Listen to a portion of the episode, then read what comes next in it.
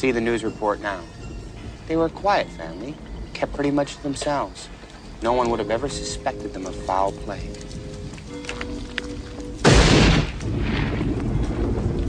I've never seen that. I've never seen anybody drive their garbage down to the street and then bang the hell out of it with a stick. I've I've never seen that.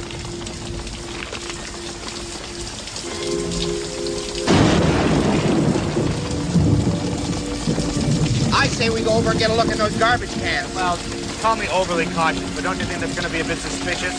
The three of us going through the garbage at 11 o'clock at night in the middle of a rainstorm? Affirmative. That garbage is going nowhere. I say we wait till first light. Scope me. I'm out of here.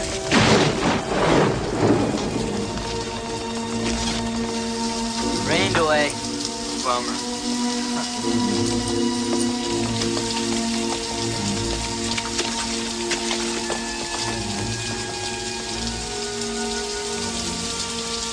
Ray, Ray, what was that you were saying the other day about uh, half-cocked theories, I think? Was it trying to use? Ray, sleep tight.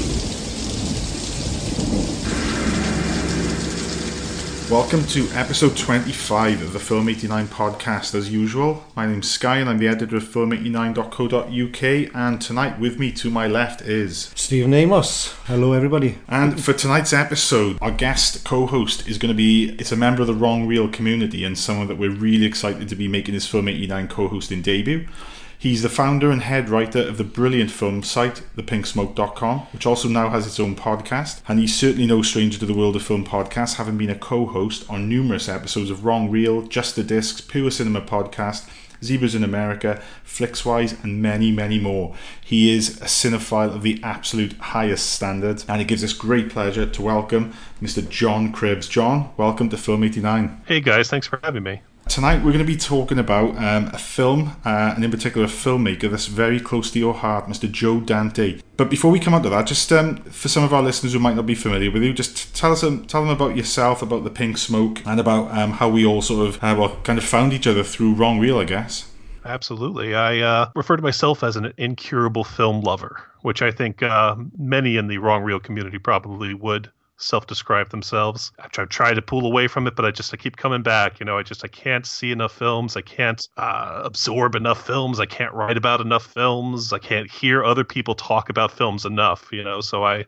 I, I love that we've all come together on this uh, great podcast, on James's podcast. I love hearing everyone's opinions on some fantastic subjects. I love how varied the subjects are, how many different filmmakers and uh, different uh, genres, different uh, series of films uh, come into play. Some, you know, academic, some nostalgic.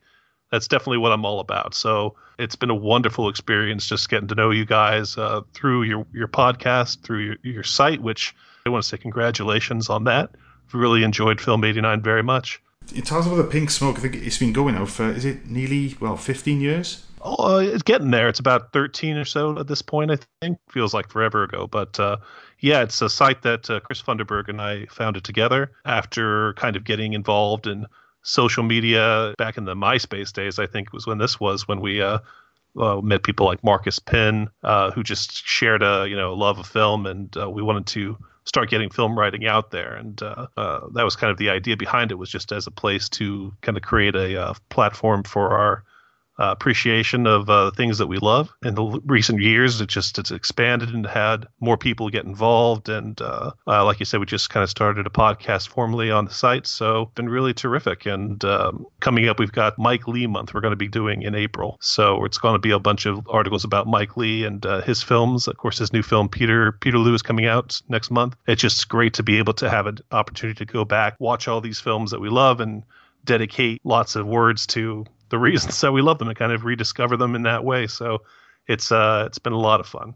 Yeah, and one of the things you know I love about about your website is I look at the, the sort of depth and the size of some of your articles. The, like the recent Charles Bronson one was it the the mechanic. The the amount of, of like sort of depth that you go into in, in, in these articles is, is staggering, and, and I you know you know they, they never drag on unnecessarily. And at the end, you you feel like you've had you know really good insight into a film. You know, often from like a personal perspective as well, which is like something we we, we often try to aim at with Film eighty nine. And I was I was thinking back as to when I actually um, heard you and Chris on Wrong Reel. I actually think it was the um, the Joe Dante episode you did a few years back, maybe 2016. Sounds right. That was the first one that I did. That was the first wrong reel you did. Wow. That's a great subject to start. yeah. Yeah. Yeah, they drew me with that one. Yeah, obviously tonight the film we're going to be delving into is Joe Dante's 1989 comedy The Burbs, which is a film that I know you're extremely fond of, and it is, you know, not to let the cat out of the bag too early, but anyone that's familiar to Film 89 will know that Steve and I absolutely love the film, and it is one of our all-time favourites. But how did you first come into Joe Dante, and, and when did you first uh, become aware of The Burbs? You know, I saw Turner and Hooch in the theater. I saw Big in the theater. I saw Joe versus the Volcano in the theater. I did not see The Burbs in the theater when it came out. It seems like a travesty. I don't know how that happened. So I definitely caught up with it on video because I have never seen it theatrically, which is definitely a bucket list sort of thing that I have to, you know, get sorted out at some point. But I definitely saw it on video. I remember the first time I saw it, I didn't see the end for some reason. The same thing happened to me with Predator. I should bring up it's another film 89 favorite I know. Yeah. Um, around that same time, I, I for some reason it got cut off, and I had to wait like six months before seeing the ending. So there was this kind of uh, I got a while to kind of appreciate the film and really anticipate like what what it ends up being with the Burbs, especially because there's this mystery of who these people are and does does it turn out that they're ghouls and monsters or not? Um, so that's sort of my memory of seeing it for the first time was just this anticipation of when I'm going to find out if the Klopeks are bad guys or not, or if everyone on the street is just crazy. But Dante, I uh, definitely I loved Innerspace. I think that was probably the first movie I saw, and of course, uh, Gremlins. And when it all came together, th- these were films being done by the same guy. I realized I was a huge fan. I mean, gigantic fan because all of these movies are fantastic, and he is by far one of my favorite filmmakers. Steve, um, I know you're a huge Joe Dante fan, uh, and you know when did you first become aware of him as a filmmaker? Well, I'd seen all uh, quite a few of his films. I'd seen The Howling. I'd seen um, Gremlins. I where I um, used to live, there was um, one cinema with two screens, and one summer, Gremlins Two was there for months, and I saw it eight times in the cinema. Wow. Because every week I'd go and think, oh well, I'd have to go watch something, so I watched Gremlins Two again. And you know, Innerspace, I saw all those um, ex- explorers. But I think the film, the, the moment I realised who this person was, was watching an episode of The Twilight Zone, The Shadow Man, which was fabulous little episode, really, really scary at the time. And when I saw the name Joe Dante, I was thinking, I know that person. And I think that's the moment when it all clicked together. Yeah, I think I kind of got into Joe Dante chronologically. I think certainly the first film of his I was aware of on a big scale was Gremlins, and you know I think in 1984 I was probably you know, approaching eight years old um, at the time, uh, and you know I was sort of there for that. You know when when that film dropped, it was absolutely massive. That, that, that was an amazing year for films. Um, you know, uh, being a, a child that grew up in the 80s, you had Ghostbusters, The Terminator. You know, it was just a fantastic year, and Gremlins was one of those films that definitely left its mark on me. I didn't see in the cinema. It was one of those films I saw on VHS. You know, that theatrical one sheet, the one with, you know, Billy holding the box, you could just see the little paws inside, and then later on you had um, the one with the actual full-on gremlin, you know, coming out with the box. It, it, it just it was a film that immediately sort of caught my attention. But I do remember the first time I ever saw the poster of the one with the gremlin on. I, I you know I thought mistakenly that it may be one of those um, sort of video nasty type films. Now, John, I don't know if you're aware, but throughout the, the sort of early to mid 80s, there was this phenomenon in Britain of, of the video nasties and the fact that um, certain members of the, the social political correctness hierarchy, in particular Mary Whitehouse, who was in charge of the um, British Board of Film Classification at the time, she sort of came down really hard on what she saw as these these violent um, action films and horror films, which are sort of polluting the minds of young children. So when I saw that poster for Gremlins, I thought, oh, is this going to be a video nasty? But then, you know, to my surprise, my parents were like, oh yeah, you know, you can watch it. It's fine. It's a PG. It Um, wasn't, no, it was actually a 15. Well, yes, sorry, no, it was a 15 You had to in be the 15 UK. years to watch yeah, it. you did, you did. But again, you know, I think because my parents, I think, had already seen it, they were happy for me to watch it. But that was certainly the first Joe Dante film I'd seen. But I don't, even, I don't think at that point I was actually familiar with him as a filmmaker. Um, but certainly by the time then, I, you know, I came around to watching The Burbs then in 1989, or it may well have been even early 1990 by the time it came to VHS in the UK. Because again, I, you know, I didn't go and see that in the cinema. It was at that point then, I, you know. I was familiar with Joe Dante. I'd seen a few of his films, like The Howling, Innerspace, Explorers, films that you know I was extremely fond of. You know, from the get go, The Burbs was a film that I just think I sort of like fell head over heels in love with it. So am I the only one who's actually seen it in the cinema? I think you may be, yeah, you Yeah, may I, well I be. remember um, I, I, there was a film I can't remember which one. I think it may have been The Naked Gun. We were going to see that um, myself and a gang of us. We went down to Cardiff to see it, and I remember the poster. Tom Hanks standing there in the street with his spatula in one hand, Yeah. his dressing gown, and I saw the name Joe Dante, and we I think I knew it was coming soon anyway because probably Premiere magazine or. Uh, uh, Screen International, which we used to read at the time. I was so engrossed with the poster that I, everybody, you know, pissed off and went into the film, and I couldn't. I didn't see him until the end. Then. Yeah. I'm so jealous, Steve. I'm so jealous. Well, yeah, but John, I think it's safe to say Steve is considerably older than us. I wouldn't say considerably. I, I think John, you, you and, and Chris Funderburg and I, I think we're roughly the same age. But you know, add a couple of you know, digits onto that, and Steve is a little he's a little bit more seasoned. I think. I can't argue with that. I'm trying to think that the first Joe Dante film I actually saw in the cinema would have been Gremlins 2. But um, I think we'll, you know, we'll sort of have a look a bit of a more broad discussion of his of his filmography later on when we do our, our favourite three um, segment, which, you know, I forgot to say in the intro, this episode is going to be, funnily enough, our favourite three Joe Dante films. Going back to The Burbs, John, what do you know of the sort of um, conception of this film and sort of how it came to be? Okay, so uh, I should mention first the poster we were just talking about. I have hanging right next to me on the wall right now as we're talking. I have it uh, signed by by Dante and by Dick Miller. Oh, wow. So it's obviously one of my cherished possessions, you know, sitting there next to me. The genesis of the movie was that Dana Olsen, who was an actor who hadn't done much writing, uh, came up with this idea of doing sort of a comedy goof on Rear Window called Bay Window. So it's going to be set in a neighborhood. The character who sees that his neighbors are up to something, and like Rear Window, was going to be a mystery as to uh, if they were actually killing people or what was going on. But of course, it was supposed to be lighthearted and a, and a comedy. He had originally written it for Bill Murray, which was, you know, sort of the thing at the time. Everyone was trying to do vehicles for Bill Murray. But then when Dante got involved, uh, it evolved into uh, a Joe Dante movie. And I think this is just a time where he was able to take a project that had been developed as a completely different idea and turn it into, you know, give it the Joe Dante magic and bring Tom Hanks on board, which at the time, you know, was he was just about to explode with Big coming out in the theater and everything. He was about to become a huge star, but Dante peopled it with his uh, usual staple of actors, his fantastic uh, uh, crop of actors that he had, and created this really amazing experience where everybody in this film is just phenomenal. Like I can't think of anybody who is pulling up slack, who is not doing their best. Everyone in this movie is so good, and it just feels like one of those things that just had to happen. That just you know universally had to kind of come together and make it happen. I mean, of course, it's a universal movie, but what I mean is the fates, you know, were smiling on this particular project to find Joe Dante because it was so perfect for his mentality at the time that you get this story that it's about people who are living regular lives but they need to have a horror movie happening. It's like they're creating their own horror film in this movie.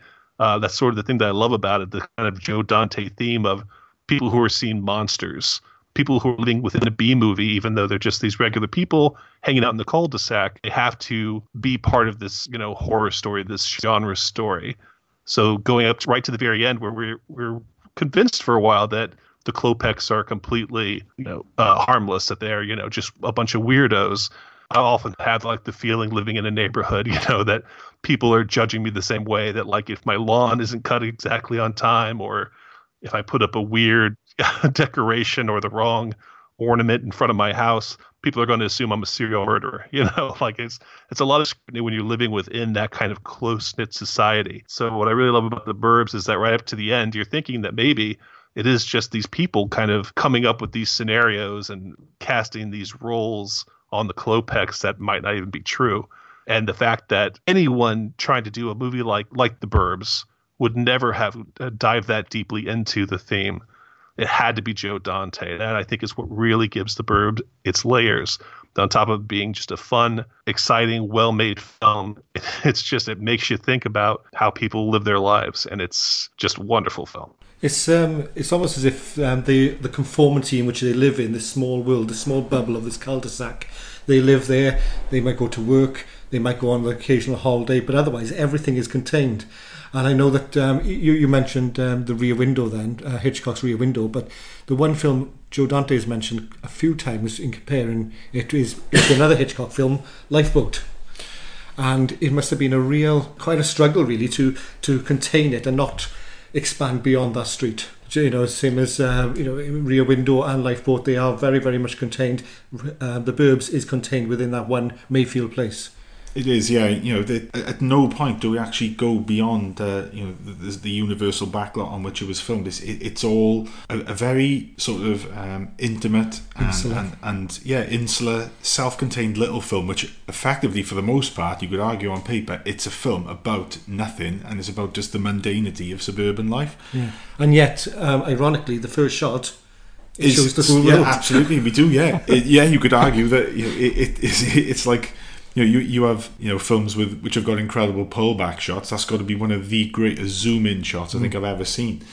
Oh, it's amazing. It is, and I think it was maybe the I think the first time that the Universal logo has actually bookended a film, as far as I can remember. Yeah, I think it is the only time you can do Yeah, because obviously you know. You know, skipping right to the last few frames of the film, we actually we actually zoom back out and have a reverse of that shot at the beginning. Um, I, think it um, it kind of almost represents the you know the smallness of these lives and the It does, smallness yeah, of, this, yeah, yeah. of this story, which consumes them completely. But it's just one little speck in. I think isn't it Des Moines um, that is um, you know, that's where the, the camera zooms into. Uh, is that right, John? Uh, yeah, when they go down into the map, it looks like Middle America, like it's Idaho or Illinois, something like Got that. But. I, I just prefer to think of this as Joe Dante land. You know, the same way that Kingston Kingston Falls or Winslow Corners or Erie, Indiana, you know, are Joe Dante land. Just a fictional place in the middle of America somewhere. Uh, uh, the nerd in me has got to point out. I think somebody said that the um, driving license, not the license, the license registration number on the some of the um, cars and the um, the dump truck Yeah. is actually Chicago. Right. But I think that it zooms into Des Moines, which is um, you. I feel like it's like Springfield on The Simpsons. It you is, know? it could be is, anywhere. Yes, it is. Yeah.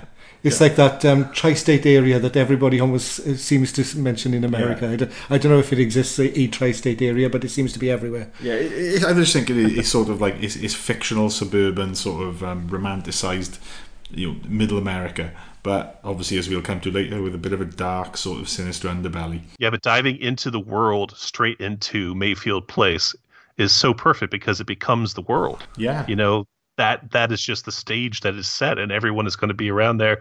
Dante had said a lot of times, you know, he was really tempted to take the action out of the neighborhood. I'm so glad he didn't because that becomes everything that the characters know becomes everything that we know. Every experience we're going to have throughout this movie is within this neighborhood. It is effectively the entire world. And you that, and that then sort of links back into the comparisons to Rear Window. With the only time we ever see beyond the rear view of that sort of block of tenement flats is when we see just the street slightly beyond in in the gap in the buildings where we see Raymond Burr's character leaving and we see Grace Kelly going down and doing her little sort of snooping around. We never break beyond the confines of that you know sort of little world that you know Hitchcock created and that obviously subsequently Dante has created although with Dante's obviously being on a you know an entire street there's a lot more sort of room to maneuver but you know one of the things I certainly love about the Burbs is just it's the sense of coziness if, if that makes any sense Yeah, it's, it's Absolutely, It's like yeah. this is life, isn't it? You know, I mean, this is it's um, lived in. yeah yeah and, and as, as Steve will attest now John I actually live on a cul-de-sac And every time I drive up here, Yeah. I think, well, just the, the bend Yeah. in the road, it just It reminds does, me of yeah. Mayfield And I think if you if you look geographically at you know the street I live on, and if you look at Mayfield Place, I think my you know, the equivalent of my house would probably be Walters. yeah, it's, Yeah, it's yeah, just yeah, it's yeah. just at, at the far end of, of the cul-de-sac. Yeah, Yeah, I lived on a cul-de-sac too in Indiana for about two years, and it's funny too to think of this movie when I say, you know, as an adult, as a homeowner, I like worry about what my neighbors think about me. When I was a kid, I didn't care at all. You know, I would tear through other people's backyards. I was completely carefree, running around with my friends. What's interesting about this film is that the three main characters, uh, the three main guys, are big kids. You know, they're Yeah. they're three guys who are running around playing army together playing you know spy. There's even that moment where carol you know tells them he ray can't come out to play. Oh, please, Carol. Um, yeah it has that it, Yeah. it has that mentality right? It's like it's they don't care what people think about them. They they're playing a big game you know? The Klopeks house is sort of the center of this game that they're playing together. So i think the cul-de-sac adds to that that that's this is their stage, this is their playground. Yeah, you know the, the the three lead roles, obviously Rick Ducommun, Tom Hanks, and Bruce Dern. Obviously, you know I think they, they they are fulfilling the roles of the kids we've seen in films like you know the Goonies, like Dante's Own Explorers, and then films like um, Fred Dekker's The Monster Squad. You know, or, or any number of films where you know the kids go on some sort of wild adventure, and they're basically the kids with Carol and Bonnie taking on the roles of the parents, the mm-hmm. one to sort of instilling a bit of control and a sort of bit of discipline to these guys who are just, yeah, you know, they're basically three big kids. And then you throw into that then Ricky Butler, played by Who is Corey a big Feldman, kid. who is, yeah, who is a big kid, yeah. I wouldn't hire him to pick my house. No, certainly not. We, we are Ricky, we're, we're Ricky's parents. Where are they? Yeah, It's like it's like asking what Weingart what Art Weingartner does for a living. You know, exactly. yeah. Why is he hanging around the neighborhood while his wife is away? the- you know, there's there's a lot of wonderful questions I think that the Burbs raises. Which you know, John, obviously being an American, can you confirm the existence of a religious supply store? Is, Absolutely. Is is there such a place? There is. Try as we might, I- I'm pretty sure that by the end, this episode is just going to degenerate into a series of, of things of us throwing our favourite quotes around. But you know, it Well, is. if I can say one thing though, the one car, there's one house in the, uh, in this cul-de-sac that you never see anybody living in, and that's uh, I have got it written down. It's actually number six six nine. yeah. Uh, no, sorry, No, uh, six six nine is the 668 next yeah. to the Klopeks, and the Fennells live there, named after Mike Finnell, who's the producer. Yeah. and he's a plumber, and he's the only one who's got actually got a job. Right there, you, You go. You see his yeah. Fennell's plumbing at the end, and he's the only one in the street who seems to have a job. Yeah. What do you know, John, about of, of how the, the 1988 writers' strike sort of had a bit of a, of an effect on, on the production of the Burbs? Well, I know that uh, the only films shooting on the Universal lot that time were The Burbs and Fletch Lives at the same time, and that um, I don't know if it was directly related to the writer's strike, but that they had the tours coming through the Colonial Street back lot, so they'd have to keep stopping filming whenever you know a tour was coming by. To that little trolley that like did a little circle and then came out again, which must have been extremely frustrating, I imagine, for Dante. But yeah, I, I know that Dana Olsen also gets a cameo in the film. I don't know if it's a Shane Black and Predator type situation where, you know, Dante wanted to have him on set to do some rewrites, you know, kind of Uh, secretly. he wouldn't have been allowed to because of the strike. well, exactly. I'm saying, uh, you know, without telling anybody, just Yeah. sort of like Oh. Shane Black was uh, was uh, allowed on the Predator set, you know, to kind of on the hush hush do some, you know, work on the script. Yeah, I, I, I'm, I'm pretty sure that, you know, I don't know how stringent they would have been about, you know, the fact that how, how do you monitor additional writing on a film set? It's, it's not something you could properly police in, in, in, the, in the times of a writer's strike. You Yeah. know, it, it- it's one of those things. I'm, I'm sure it went on, and I'm pretty sure that's why, you know, Dante kept um, Dana Olsen close at hand and obviously gave him a little role um, in the film when he, t- he turns up at the end as, as one of the police officers. Yeah, it's just a theory. I, I mean, Dante says that it actually gave them freedom to do a lot more improvising, that a lot of the great lines were made up by, you know, Bruce Dern and, and Hanks on the spot.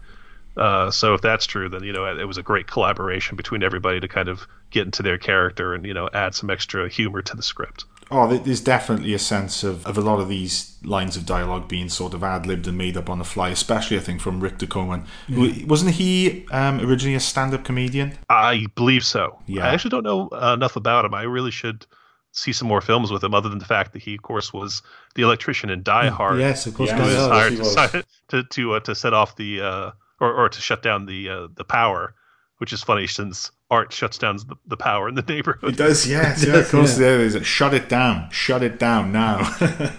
But I Yeah, heard that brilliant. Hanks, uh, Hanks and Ducommun didn't get on very well on set, which is too bad because their chemistry is phenomenal in this film. Yes, but um, you know the, the relationship in the film is quite prickly, I think, and I think that's the word that they use to describe the relationship on set as well. Because um, Ray Peterson, you know, he puts up with art.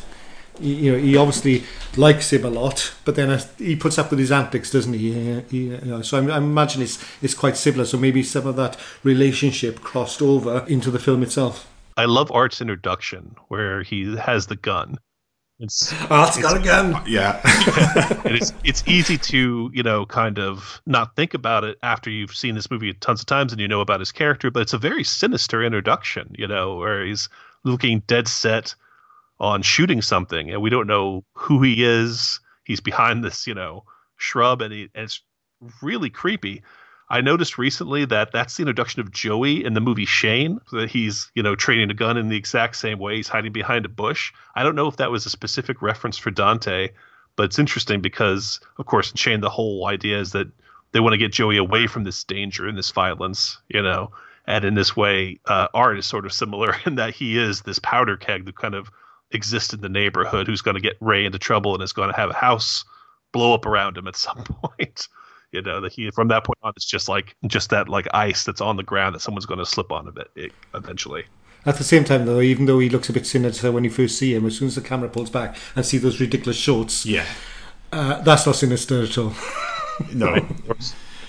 yeah, oh, you know the the characters, the casting. It's you know you you got your three main leads. Tom Hanks, who you know as much as he at that point he was known as mainly a comedic actor from you know films like Bachelor Party, uh, Big, Joe versus Volcano, versus the which is a uh, underrated gem, I think. the the Money Pit. So many great little comedies. You know, correct me if I'm wrong. Um, I'm pretty sure that the Burbs, you know, uh, was the last but one sort of comedy vehicle for Hanks. You know, you had Joe versus Volcano in 1990, and then I think after that it was He did more. Turner and Hooch straight after. Um, he came out straight after the Burbs, didn't he? He came out that summer, right. and I think then Punchline wasn't it? Well, then I think the following year, then he, he, he did Bonfire of the Vanities, didn't he, in 1990, which obviously was a, a massive flop, and I think that was him probably trying to cut his teeth in more kind of serious roles. Although it is really hard to take that film seriously. You know, the Tom Hanks the younger generations now will you know would be familiar with. You know, the the joke the the the Tom Hanks that we grew up with would probably seem a little bit alien uh, in comparison. That's a good point. Yeah, he was, you know, only like a goofy sidekick in comedies like Dragnet and stuff like that for like the longest time, and then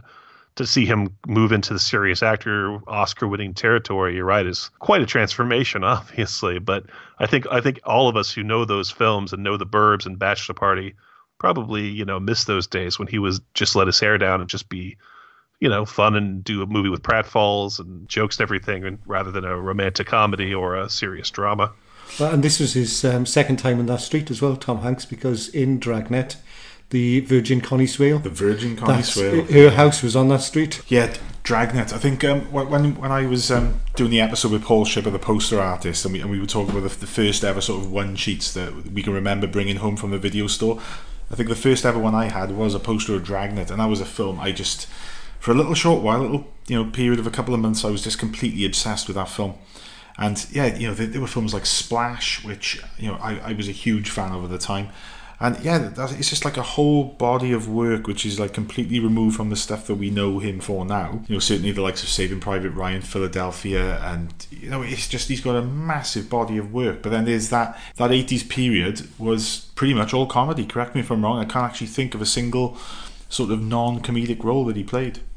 Not to the beginning of his career, no. No. I think um, Punchline was it, would be in the first. Yeah. Unless we're counting Mazes and Monsters as a drama.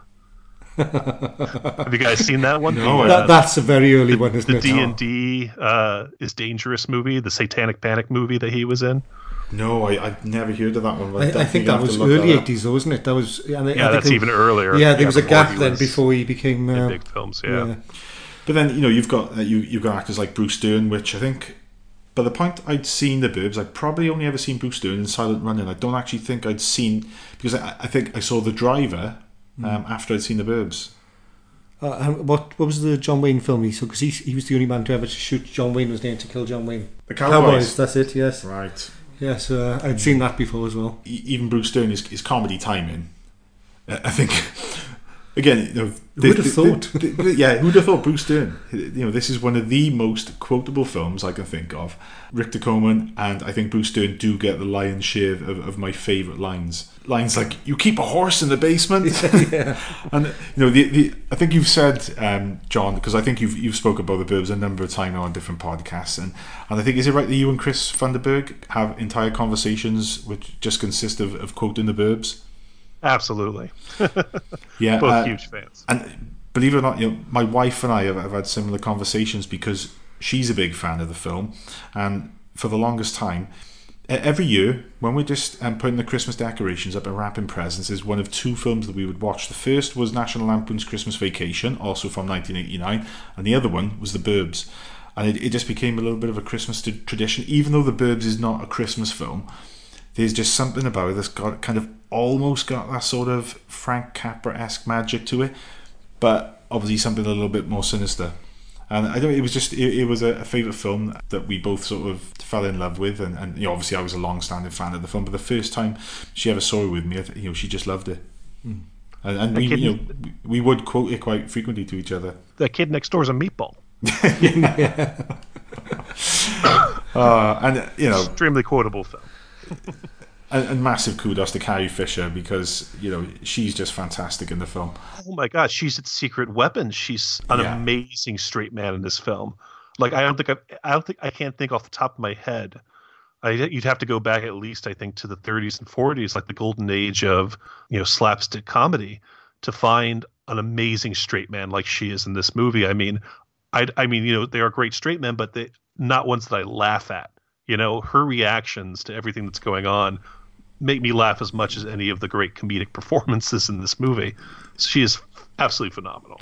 And I think part of the reason is because, you know, for me, she reminds me of my mother. Yeah, and it's just those little things that Really? um, I, I find little parallels to things that you know your wife would do, like when you know in that amazing scene where uh, Courtney Gaines offers Tom Hanks the sardine. Yeah. Nobody wants them. You know, Bonnie's like, you know, I'm trying to cut back, and then Carol sort of gives him that look, like, "Go on, dear. You know, you, it, it'd be rude not to."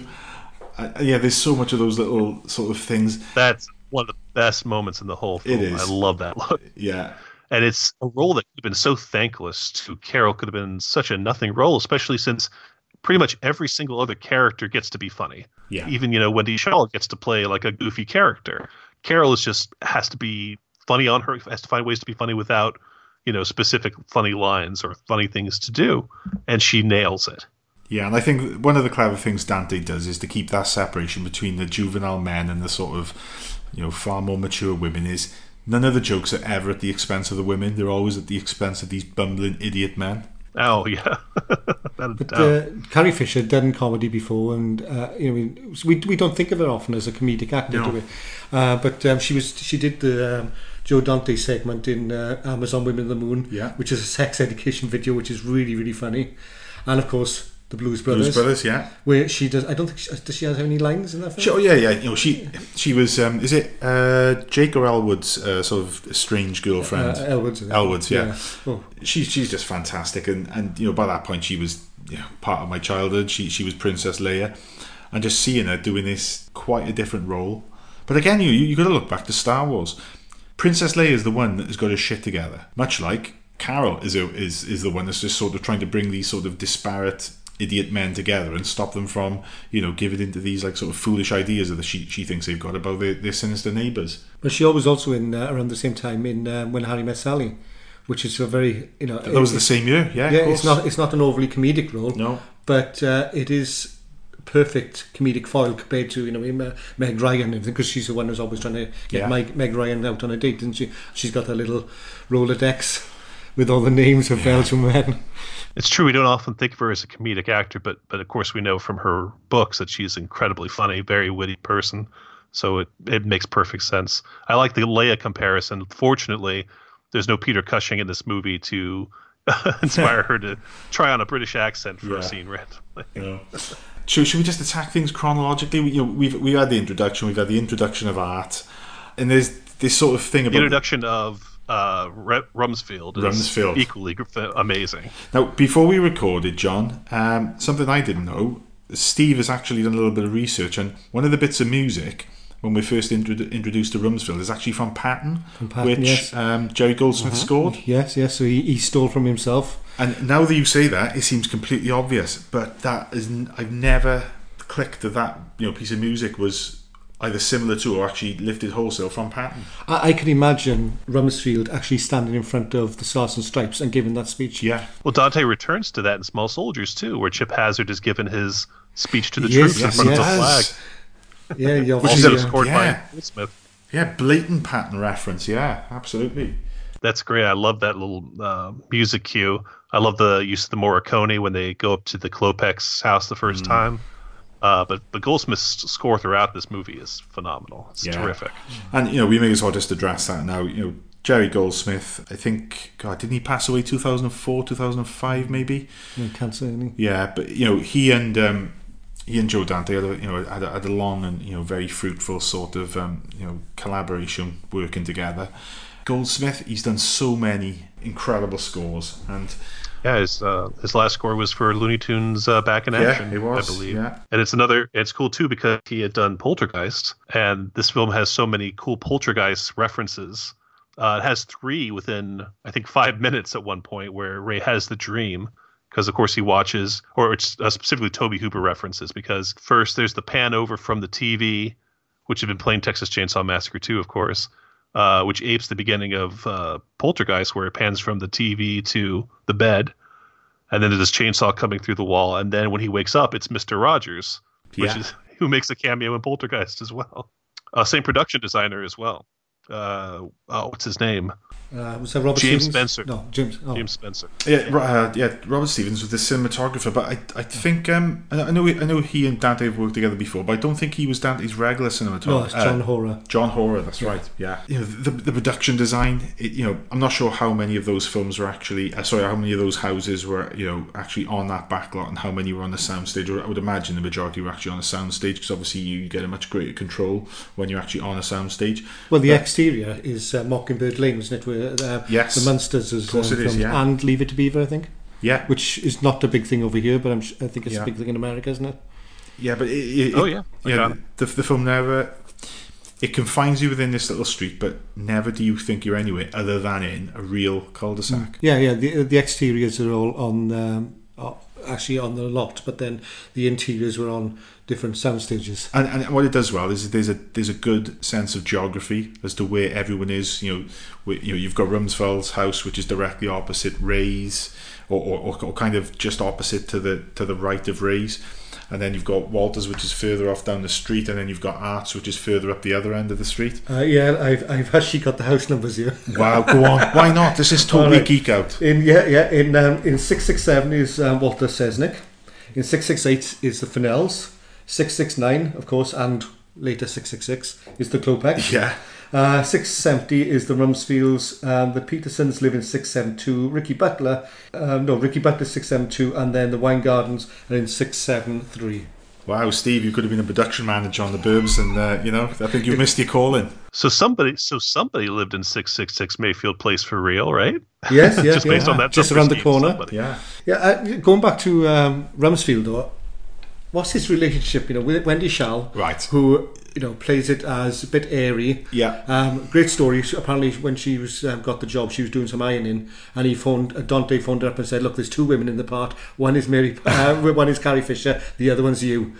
She can't turn that down, can she? No, and then- and then um, she's playing this. I don't. know, She, I think she's like some ex showgirl or something. Trophy wife. That's the impression I get. I would imagine the Rumsfield being sort of maybe a career soldier, never settled down. When he finally retired from the forces, found yourself a young trophy wife, and then, you know, moved to the leafy suburbs. No tan lines this morning. I always wonder sometimes though whether Rumsfield really was the military or not. You know, ah, he just he just seems so weekend warrior. ridiculous. It is, yeah. you know, yeah, weekend warrior, exactly. Soldier of fortune. He seems like somebody who would love to tell people that he was in the bush. You know, but was he ever? Can we confirm that at all? I mean, I think probably for the background of the film, they said, yeah, he was. But sometimes I wonder because I can't imagine anyone who's actually been in the army or the Marines acting the way Rumsfield doesn't. No, He does make the reference to in Southeast Asia. We Yeah. call this bad karma. Yeah. That's right. And you know, you, you've got him like little things like when he sat on the roof with his um, sniper rifle, and you know, Eating his crackers. eating his yeah, eating his little animal crackers, and then you've got the bit where uh, Ray's saying, "Oh, why didn't you climb up?" And he says, oh, it, "It's very high." yeah, he, he, does, he doesn't exhibit any of the sort of things that you would No, um, you know think, think of I heart mean, can you imagine a, a real soldier saying, Yeah. Red Rover, Red Rover, Yeah. and let my heart go on over? Exactly, exactly. But you guys are right. Bruce Dern is so amazing in this film, and nothing you would have anticipated from his previous films. Things like you know, Coming Home, Mm-hmm. and very dramatic roles like that. I couldn't. who would have known he has such an amazing comedic talent. His pratfalls in this film, which are clearly him and not a stunt double, Yeah, yeah, where the uh, the the hose. He loses slack on the hose and does the full legs up. It's amazing. That's one of the best pratfalls I've ever seen. He's uh, just crazy in this movie. Yeah, he's got you know he's got he's got physical comedy, slapstick, and then like every single one of his his, his line deliveries is just absolutely spot on. Like there go there go the the goddamn brownies and like little things like that. I But he, even just- that moment with the um, the hose, and he, he call, he's like, "Over here, men." Yeah, yeah, yeah. That's, Men, That's, that's his yeah, army yeah, again. yeah. that's his his whole army character, isn't it? Uh, it's there's not a single sort of offbeat in the film. Um, you know the, the delivery is perfect. John, is it right? Have you, have you seen the um, the, the work print version that Dante made available for the Arrow video release of the Burbs? I have. It's really interesting to watch. It, it highlights for me a, a few little things. Firstly, without that Jerry Goldsmith score, it, it's just not the same film. And you know, there's a few little alternate takes. That you know, there's a different um, scene where they actually uh, break into Walter's house, and all the little changes they seem to you know seem to have made, especially you know controversially towards the end when I think they sort of changed the ending because they saw that Tom Hanks's star was kind of like on the ascendancy and they didn't want anything ambiguous. They didn't want people to think he'd been killed off. I, I think for me, every little change that was made was for the better. Uh, it, it was a coming together of you know the right people. Clearly, Dana Olsen, who seems to have you know come up with this idea entirely himself, you know, credit to him. But then I think a lot of the dialogue definitely is, is it's got a feel that it, it was made up on the spot. Yeah, there is a moment in the alternative version though, which I would love to have seen in the in the uh, final film, and it's Rumsfield again, where as he he, he sweeps uh, when he shot off her feet and he carries her over the threshold, and you, know, you can see there's a really nice rela- relationship with them because throughout the film, you know, because of all the pratfalls, because of the comedy, you don't see that relationship No. between them that much, and, and it's a lovely little moment. I think that would have been a nice little ending. Moving on to the Klopeks, you know, the actual um, what initially may you know may well come across as a bit of a MacGuffin, but you know, as it turns out, the suspicions are correct. Um, I think the first one we see is um, I think isn't it Hans? It's Hans, yes. Yeah, Courtney Gaines. Courtney Gaines. You you've got that that the bit where they, uh, Ray and Art are sort of egging each other on to you know go up to the Klopeks house and, and say hello and, and, and ring the doorbell. And, and then you've got an amazing use of that Ennio Morricone score from My Name Is Nobody. Is that right, John? Uh, yeah, Yeah. So. And you know that scene where he steps out onto the onto the front porch, and you've got like that sort of 360 shot of everyone sort of eyeing him up, and, and that that's the film there in, in that one shot. I, I, I love that moment when it's, it's it is a spaghetti western Yeah. moment and it zooms into each everybody's face and then of course it zooms into Queenie the dog yeah. you know that's a and it's it's the, the if you if you look at that scene and what it is, and the fact that they're making the most simple thing of two guys trying to pluck up the courage to go and ring their neighbour's doorbell and say hello. The, the way it's twisted to be made at this like sort of big dramatic event is just complete hyperbole. It, it's just something mundane, exaggerated for comic effect. well, but you say two guys I think it's two kids Two kids, yeah, that's right. you know the way they start hitting each other you do it you do it no Yeah. okay you do it One little thing that um, I noticed from the work print version, n- none of the Foley had been finalised. So throughout the Burbs, there's all of these little sound effects which were added later in the final version, which when you're watching the, the work print cut are just not in there. First and foremost is the sound of the sardine. That- I think that was amplified a little bit. a little and, then- bit and then, yeah, going back to that scene we were just talking about, when Art sort of says, "Right, okay, we're doing this," and he pulls his chewing gum out of the ground, out of his mouth, and just chucks it on the ground, and there's like this little thud of, of the chewing gum hitting, you know, the concrete, which just isn't in the, you know, that, that was all done in foley and with additional sound effects, and it's just little things like that are just spot on. Oh, there's this fantastic moment where uh, Bonnie says, ah, I can't remember the line, but she says something, you know, dumb in the Klopeks house, and you hear this little cuckoo clock go on behind her. Yeah. Beautiful. Uh, what's, what's the first line that the Klopeks say is Hans I came with a frame Um, Is that the- because yeah, you know, there's there's hardly any dialogue from the Klopeks initially, and uh, obviously brother Theodore. He's I think he was he was hard of hearing, wasn't he? he Um, was yes What do you know about him, John? I am a massive Brother Theodore fan, obviously, thanks to this film. Uh, it's the first place I saw him, but he is perfect for this film in so many ways. It's interesting. Joe Dante wanted Timothy Carey at first to play this part. I don't know if you guys are familiar with Timothy Carey. He is this wild character actor from the 60s and 70s. He was in Kubrick's The Killing and uh, Paths of Glory, but also did these incredibly strange films like uh, The World's Greatest Sinner. But he was like a really tall, just wild guy who was just completely unpredictable and like a real, you know, uh, firebrand. Uh, it would have been interesting, but uh, Dante said he was definitely too intense for the role. And I agree. Having Theodore, besides the fact that he is this funny little tiny German guy, is perfect because he came from Nazi Germany. He came from being a victim of the Holocaust, and then late life developed this comedic persona that he would take on the Tonight Show and do small roles in films.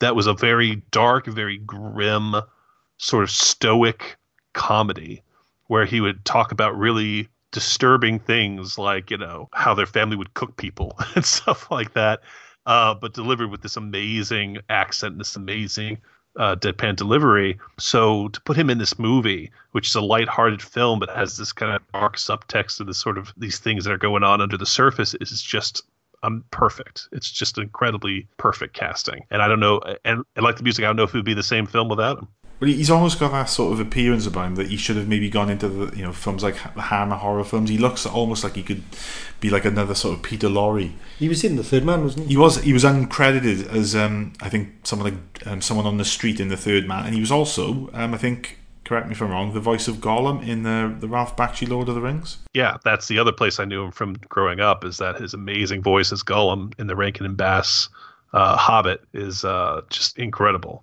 He is really intense in this, though. He is, yeah. How he could, you know, e- every release of dialogue, it, it is a release of tension. Yeah. Uh, you know, when, when they said, uh, what do they ask him about? You know, is this, is that Slavic? And Is it? goes, Yeah. It, no, no. And uh, it's funny. I don't remember seeing a moving van out front. I don't understand. It was parked outside all day. All day. and it's just the way he puts the emphasis on on the all day is just. I remember. I think maybe the, the second or third time I watched that on VHS. I, I, I was watching with a friend of mine, and we just rewound and replayed that little bit. Um, just well, way too much. He's amazing. And then of course we've got Henry Gibson as Werner Klopek. Another amazing introduction that you know, coming up the stairs and the shadow making him look like a giant, intimidating guy. Turns out it's tiny little Henry Gibson coming into the scene. Yeah, and then you got that little, uh, I don't know, motif from uh, uh, Jerry Goldsmith, as if you know it's just a release. It's just this is he's only a small fella. He he is the polite one. He is he's completely different to the other. You, you, you got to wonder how they spend so much time together. Yeah. because uh, he, the doctor, he, you know, he's so polite. He's so he's, he's quite refined, and yet his nephew Hans looks like something out of, uh, and he almost looks Neanderthal. Yeah.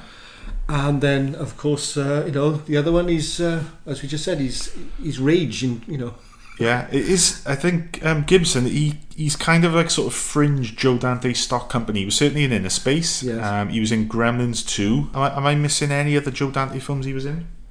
He did a TV episode with him. I want to say, oh man, what was it? Was it Erie, Indiana? Uh, he, he did he did a Twilight Zone episode in '86, but I don't think that's anything to do with Dante. Obviously, he was in Nashville. Uh, nothing to do with Dante, but you know, just a completely different role to the one he plays in the Burbs. He was even in ep- an episode of The Dukes of Hazzard. I, see. I tell you what, his Yeah, um, he got around. his cameo in uh, the Gremlins two is great though because he doesn't say a word. He's on camera and Yeah. he's smoking, The guy that and gets he gets fired, fired for smoking, Yeah, yeah. by um, Robert Picardo fires him, and that it's, it's just that it's perfect little cameo that is. It was Erie, Indiana. It was the episode The Losers. He and Dick Miller. So the next question, funny enough, as you should say, is how much time now of this episode are we going to devote to Dick Miller and Robert Picardo? Ah, the late great Dick Miller. Yeah. I'm still so so sad about him passing. Uh, what an amazing career, you know, and just h- hooking up with Joe Dante at that point in his career, you know, from the 70s on, uh, just you know, gave him a whole second life, you know, for a new generation that I think. You know, we all just you know should give Joe Dante a huge thanks for. Most most criminally, he was omitted from the you know the recent um, obituaries in the Oscars. Yeah, A- absolutely, absolutely shocking. You know, this goes to show, yeah, how out of touch the Academy are. I, I anticipated it on Twitter before it even happened. Yeah. So, And I think Yeah. then subsequently, I'm not sure if you saw it, John, but we retweeted someone who had done just a little video fixing it, which was just the whole obituary was just different scenes of, of, of, of Dick Miller from all the films he's been in. That's great. yeah. Yeah, but you know that little scene with the uh, as as um, as Art calls them the garbies, The Garbies. garbage men. Again, this couldn't be more fitting. But as Steve pulled into my cul-de-sac before we were recording, Steve, what was I doing? Yeah, you were putting out the rubbish. Putting out the trash. And I've never seen anybody do that. Drive to the end of the right way. Sorry. Now, I like to think you really banged, banged it in there. How the hell I- into it, yeah, yeah. well, if, if I'd had like a, a garden rake or a stick or something, then I would have. But yeah, it um, it did make me giggle, and that makes me think back to the article you did for the Pink Smoke, which was is it 101 or was it 100 things um, that you love about the Burbs? Yeah, it was 100, but I don't know if I ever actually counted it. Yeah, and, and one of them was literally just the line. I, I've never seen anyone do that before. I've never seen anyone drive their car or garbage down to the you know end of the driveway and bash the hell out of it with a stick. I, I, I've never seen that. It's No, just and it's delivered so straight. So, it is. Incredible delivery. And it's, it's as if what they've seen is the most absurd thing in the world, which Yeah. you, know, you Well, could it is, argue it it is. is, yeah. yeah. yeah. But um, going back to John, um, to Dick Miller, um, can I just say, if anybody hasn't seen the documentary about him, that guy Dick Miller, go out and see it if if you can, because it's a it's a Mm. fabulous little um, documentary, and it, you really get a sense of the breadth of his career. Yeah. You know, It's and very good. I I watched it the day after he passed away. Yeah, it is a very good documentary. Great tribute. Yeah, and I think that one of the last things I saw of him was I think he was on Twitter um, wearing some sort of Christmas jumper which someone had sent him, and I think that was one of the last um, sort of public things Yeah, I and saw. he had his of him. 90th birthday not far Yeah. before, and they had a party, with it, you know, and he was wearing his um, party jumper for that as well, I think. Dick Miller, brilliant, and, and of course we've got another Joe Dante stock uh, actor, Robert Picardo. Yeah, yeah, who of course is uh, Wak in uh, Explorers. Yes, he is, and he's also in Innerspace, uh, Yeah. Mister. He's the cowboy. Yeah, I think this is their only scene together in a Dante film, right? Yeah, it could well be. And then obviously he um, turned up in, in a more significant role in Gremlins 2 uh, the following year. Yes, yeah, and of Yeah. course he's in uh, The Howling as well. Yes, he is. Oh, yeah, of course he is. Yeah, Yeah, the Howling, yeah, which uh, I think we'll come to later, obviously. So much of, of, of a discussion about the Burbs could just be a disjointed sort of recollection of all of these little scenes out of context with just these lines of dialogue which are only going to make sense to, to people who've seen the film. And I think from that point of view, it's actually quite difficult to you know sort of give the film a bit of a you know structured narrative. But then you know you've, you've got the scene where they, they actually go around visit the Klopeks. You've got that bit with the sardines, which is just wonderful. And then that sneezing. The sneezing, which Sneezing. is augmented with elephant noises, something else Yeah. which isn't in in the in the rough cut. Let's not forget. Let's not forget. Let's not uh, gloss over where they go to Walter's house to investigate and break into the house. I love that. Th- scene th- too. this this is one of the things that um, I often quote to my wife is if at any point in our house the children have made a bit of a mess or there's anything that's out of place, I always revert to the line. Was it signs of a struggle? Yeah, Yeah. just a table It's like, chair yeah. turned over. Yeah, um, you know, I don't think uh, you know a chair being overturned is a sign of a struggle, but it's just these little things of little things like that are amplified and they they they're basically over dramatized to a point of just being hilarious. Yeah, and uh, Walter is uh, Gale Gordon, who's in. Uh, was he was he married to uh, Lucille Ball? He was, yeah. Yeah, and her picture's actually in the house, isn't it? On the um, Well, again, never noticed that. He's terrific too. You know, I mean, he plays it just right. Even though he's not in the film as much as everybody else, he's really good. And the dog, Queenie. Queenie, Queenie. the dog from uh, Silence the Lambs. Yeah, yeah. And again, that must be a traumatized dog. oh, I know. Yes, it is. Yeah, yeah. No, I, I've got as again as Steve will attest. I, I've not got the most sort of um, uh, masculine-looking dog when I'm walking No, it around not, the no. streets. It's, it's Although a- he makes enough noise. Yeah, it's a, it's a miniature dachshund, but on occasion I will refer to her as Queenie, even though it, that's not her name. But just yeah, just as a little sort of throwback to the Burbs. It's just a film that I just can't help but quote. And when you meet someone, you know, that's into films, and you, you you sort of get to know them, when you find out that they love the Burbs, it's it's, it's at that point then where the floodgates open and all of these Burbs quotes come out. And like, you know, I've met uh, maybe only a handful of people, Steve being one of them, um, Neil Neil Gaskin, uh, who's also part of the film 1819, being another, who just knows these little you know lines of dialogue and what they mean to people like us. Oh, absolutely. I mean, like you said, we could spend the rest of this uh, episode just quoting lines like "came with the frame." Yeah, Yeah, That's what they tied up in the old cellar room. yeah. and yeah, and you know my, my favorite one of, of you keep a horse in the basement. Again, you know it's all about hyperbole. This big dog, but then he he's making out this a horse. It's just absolutely ridiculous.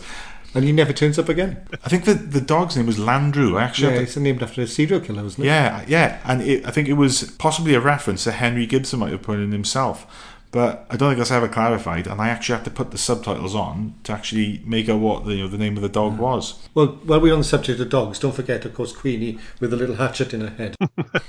The dream sequence. It is, Yes. yeah. And again, going back to when I previously mentioned Paul Shipper, the poster artist, who was sort of like the person who drew Struzan, who celebrated his birthday yesterday. Happy birthday, Drew! He sort of handed the torch to Paul Shipper, who was kind of kind of taken on that sort of art style now. Paul Shipper's done. He's drawn, drawn an amazing poster of the Burbs, and front and center of that poster, unlike any other poster of the Burbs I've seen, is actually Walter coming out of the trash can with the axe in his head, holding Queenie with the axe, the axe in her head. yeah, it's it's. If you, if you check out Paul's website, paulshipper.com, and have a look at that poster there, it's, it's, it's absolutely wonderful. Well, that, that's a great little dream sequence, that is. Yes, the Um, dream sequence, of Yeah. I know what we also, and of course um, Kevin McCarthy was originally in it. He was. as Ray's boss because the original story had well, it was a story they were pl- toying with that um, Ray had actually lost his job, Yeah. uh, and that's why he was off for that um, particular time, and he was too afraid to tell Carol. And it's weird because the work print version, in in the dream sequence where Kevin McCarthy appears, he's actually got a line of dialogue that he says to Ray of, haven't you got something you, you want to tell your hmm. wife? It's always hinted at in the work print, but they never actually reveal the fact that he's he's he's no longer employed, he's lost his job, which is, is odd. It's kind of like the work print was made at a point where I'm not sure if they you know thought they were going to run with that actual Well, yeah, plot th- point. there was going to be a scene right at the very end where Carol confesses, you know, that when, when the street is hmm. basically burnt down and everything's gone wrong, he confesses to her, and then she says, "I know." Right, yeah. You know, so you, you can't keep anything from Carol. So you've got an amazing dream sequence, and then you've got a number of film references. John, I'll hand over to you. Uh, yeah, well, I'll say I'm glad that they cut the uh, job subplot. You know, I think obviously it would be would have been great to have seen Kevin McCarthy in the film, but I can't imagine why it would be relevant to what happens. Uh, but the dream sequence, the horror aspect of this film, the parts that are actually genuinely scary, that as a kid I remember thinking were scary. When they tell the story of Skip, the soda jerk, right, who went crazy mm. and killed his family, who were decomposing in the summer heat. That whole sequence, and they talk about the Sentinel for you know name drop the Sentinel, which is an amazing horror movie. And then it comes back in the dream sequence where Art comes out dressed as Skip and says, "Hey Ray, it's not it's not Skip, it's Art." You know, it's like that's a really genuinely freaky thing that happens in the middle of the movie. Art looks genuinely scary as Skip. You know. Coming out with the making ready to make the uh, cream soda, you Yeah. know. So I love that this film has moments like that where it's still, you know, Dante's still got the little bit of the howling in him, you know, where he can still have scary images within this, you know, largely comedic movie. And on top of things like just how off-putting brother Theodore is in the film, or how freaky kind of albino-looking Henry Gibson is. These little mo- these little touches that like make you actually care about how it's going to all end up. You know, if these people, if Ray really is in danger, if these people really are homicidal, it just kind of adds an extra layer to the film. It do- and I, I love the way that you know horror is peppered throughout. Obviously, you've got the references to you know you actually see footage from uh, The Exorcist, Texas Chainsaw Massacre Two. Uh, what's the other film? Um, Ride of the Devil. Ride of the Devil, of course, with the um, uh, sacrifice. What you mentioned there, John, about the little story about Skip, the soda guy, that always reminded me of Phoebe Cates' story when she tells Zach Galligan about her father, and, and that's like that, that's one of the most sort of eerie and, and actually uncomfortable moments in Gremlins. Yeah, and uh, John Sayles as the mortician in The Howling, where he tells the story about you know the guy, is is very similar to that moment. Yeah, yeah.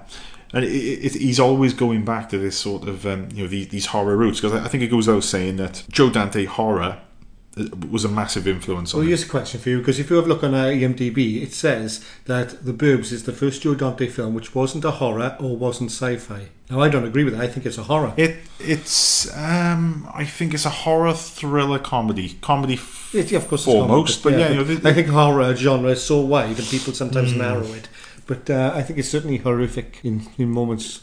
We we forget about it now because we've seen and we're so familiar. It with is- the film, it is, yeah. and we're so familiar with the comedy. But when you first watch it, Yeah. there is a sense of unease throughout. yeah, then, you know, there's the you know the little um, jump scare with the chainsaw coming through the wall. Yeah, Well, yeah. yeah. Ah, right. One other thing is when they're in Ray's man cave, book they're reading. Yeah, it, it's by Julian Karswell, who is the character from um, Jacques Tourneur's Night of the Uh, Like Demon. Yeah. That, that, that's a reference I, I've only sort of picked up on in the last year or two. Yeah, there's a few references because in the Klopeks in their house they got Yeah. a uh, a sled with rosebud on it. It, yes, that's right. No, Yeah. this is a film I first saw pretty much 30 years ago. Yet I, I'm still picking up things like li- little nuggets, little um, and then the cereal is Gremlins. yeah, Gremlin cereal. But then there's also Which another, there's thing? another cereal in there, Freakies. Freakies, right? Oh, I Which didn't know that. you know, there's there's another sort of meta reference hidden in there, which for the life of me now I can't remember. But there's all these little nuggets, and, and there's so much like little rich detail in the film. It's almost as if confining the film to that you know one little location, they're able to focus on things with with so much more intensity. And there's like so many of these little moments. It's just I know it's a bit of a cliche thing, but the film, everything about it comes together perfectly, and everything works. And there's, I don't think there's a single frame of that film I would change. No, I think if you remove anything from it or, or change anything in the film, you upset the balance and it just doesn't work as well. How much of that was, you know, constrictions caused by the right to strike um, or, or, or the budget? I don't know. The Night of the Demon reference is particularly great because it kind of inverts the theme of that movie, which is that you have this character doesn't realize he's in danger and doesn't believe that there's something wrong. You know that this one is one is about characters looking specifically for something dangerous and something evil and maybe even supernatural. So it's kind of an add, another thing that just sort of adds to the fun of this movie and the references. And then obviously you've got the scene where, you know, the, the classic scene in Ray's backyard where they find the bone. and that shot. Yeah, that shot, which you know, I think that that was that was one of the ones where um, I think on my first viewing, that's what that's where I totally fell apart. Is, Yeah. is that shot where they're holding the bone, the camera's moving in and out, and I think it's the one shot that Dante said that if he if he made the burbs now, he wouldn't put in. I think that would be a mistake. It's a, yeah, it's a little bit. I think he finds it a little bit too wacky and almost a little bit too. Yeah, I think I overstepped the line there, but again, I. I No, think it I think works. it's perfect. It does. It works. Yeah. yeah. he he undermines himself because there are so many f- great cartoony moments put into this film which again we were just talking about having all these horror mm-hmm. elements you would think having an art-shaped hole in the woodshed after he Yeah. falls Yeah, into it yeah.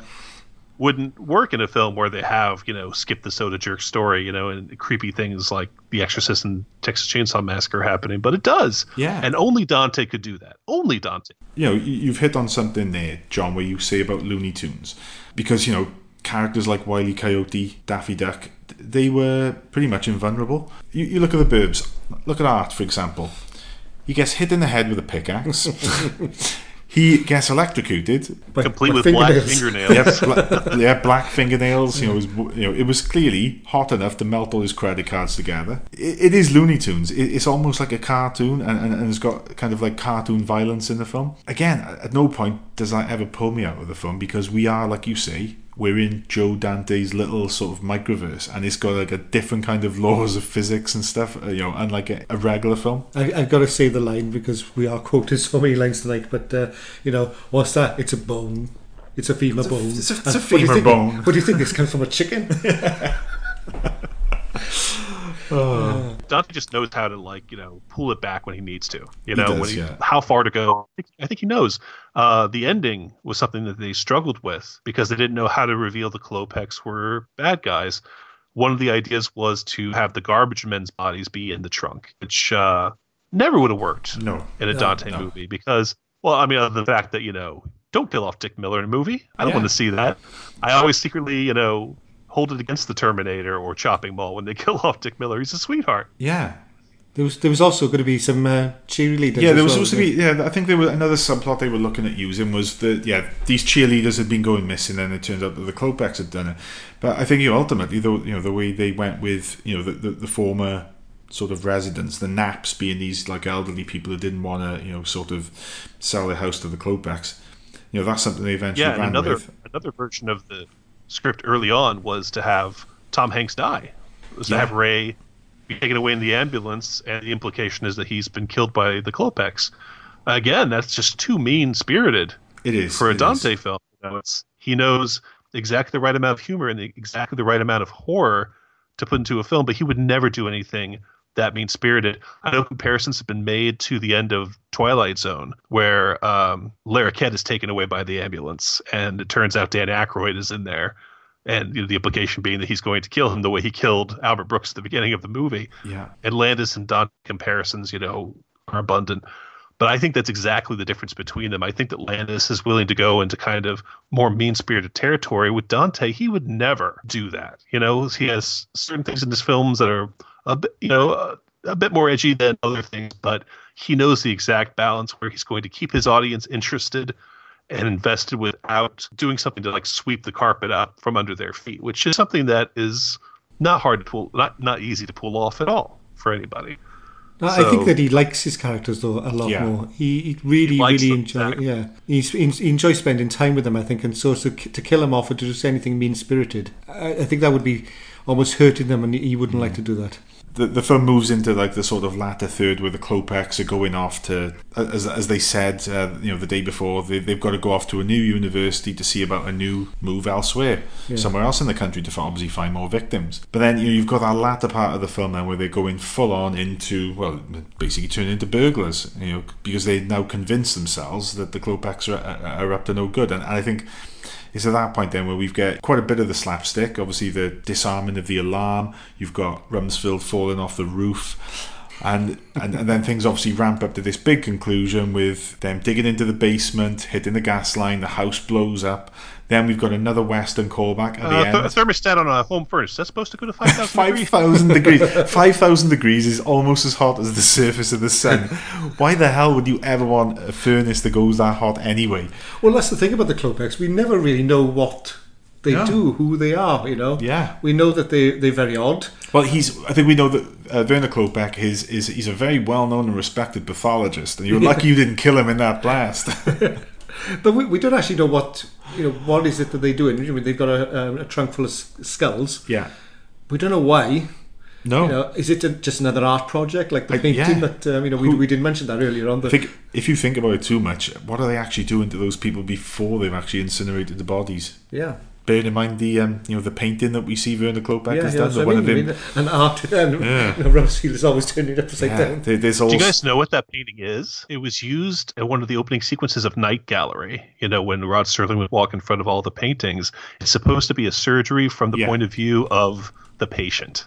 No way! Ah. Yeah. Wow. And yet, when you turn it upside down, it looks like some demons of you know. I just love the way that Rumsfield has just sort of got his hand on his chin. He's pondering the picture Yeah. as, as he turns it. You know. Yeah, because that's what he looks like to me. I, I don't know if it's the same to you, you guys, but when he turns upside down, he looks like a demon actually reaching Yeah. down and he got the hands reaching up. Yeah, because I, I think you can actually see the sort of open sort of Ooh, chest of, of the person as well. So to think that yeah, that's the point of view is is, is drawn from. That's yeah again gives a new like sort of grim angle of that. But then you know going towards the end, which obviously we've discussed was changed quite considerably. When I was sort of tinkering with doing some notes earlier on today about you know the burbs and, and certainly the climax I, I made a comparison I'd never made before because you've got you know once you know you've had the you know the, the struggle with Werner Klopek and he's arrested you've got a little bit of the end the, the sort of little cherry on top where Hans sort of escapes and Rumsfield. uh, Rumsfield tackles him to the floor hey, Pinocchio. yeah.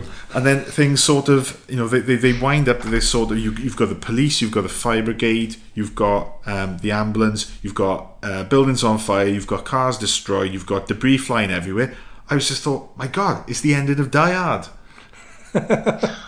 and again, which Die Hard, you know, it, it finishes on that high with, you know, if this is their idea of Christmas, I've got to be here for New Year. And then there's parallels then to sort of, um, you know, R- Ricky's line of God, I love this street, and then you've got the music swelling. Obviously, in Die Hard, it's Let It Snow, and then in this film, it's just that incredible music at the end, and then you've got the roll call. You, you've got mm. the character roll call, which goes back to a film you mentioned earlier, John, that we obviously love here at Film 89, Predator. You know, you, you hadn't seen that sort of, and I know they were far more popular in, in westerns and also comedies, but that, that sort of roll call of the characters at the end with the music is just, it, it builds to a crescendo as much as, you know, it's not got, you know, a big, massive, grandstanding ending, but then there's just this, this feeling of just, I don't know, I, I can't even put it into words. It, it, it's my happy film uh, by by the end, it always gets me thinking. Yeah, th- this is by far one of my favorite films. So you'd say Ricky Butler is the Argyle of the Burbs? He, yeah, yeah, he'd be the Argyle because he's sort of like this. He, he's watching things. He's not directly involved, but he does sort of contribute to things slightly. Yeah, he's yeah, he's the Argyle of of, of the Burbs. See, again, 30 years on, and I'm, I'm finding new little things to love about this film. You know, something I just thought of that I'd never thought of before as you were talking was Ray, you know, take me to the hospital. I'm sick. he wants to go to the hospital.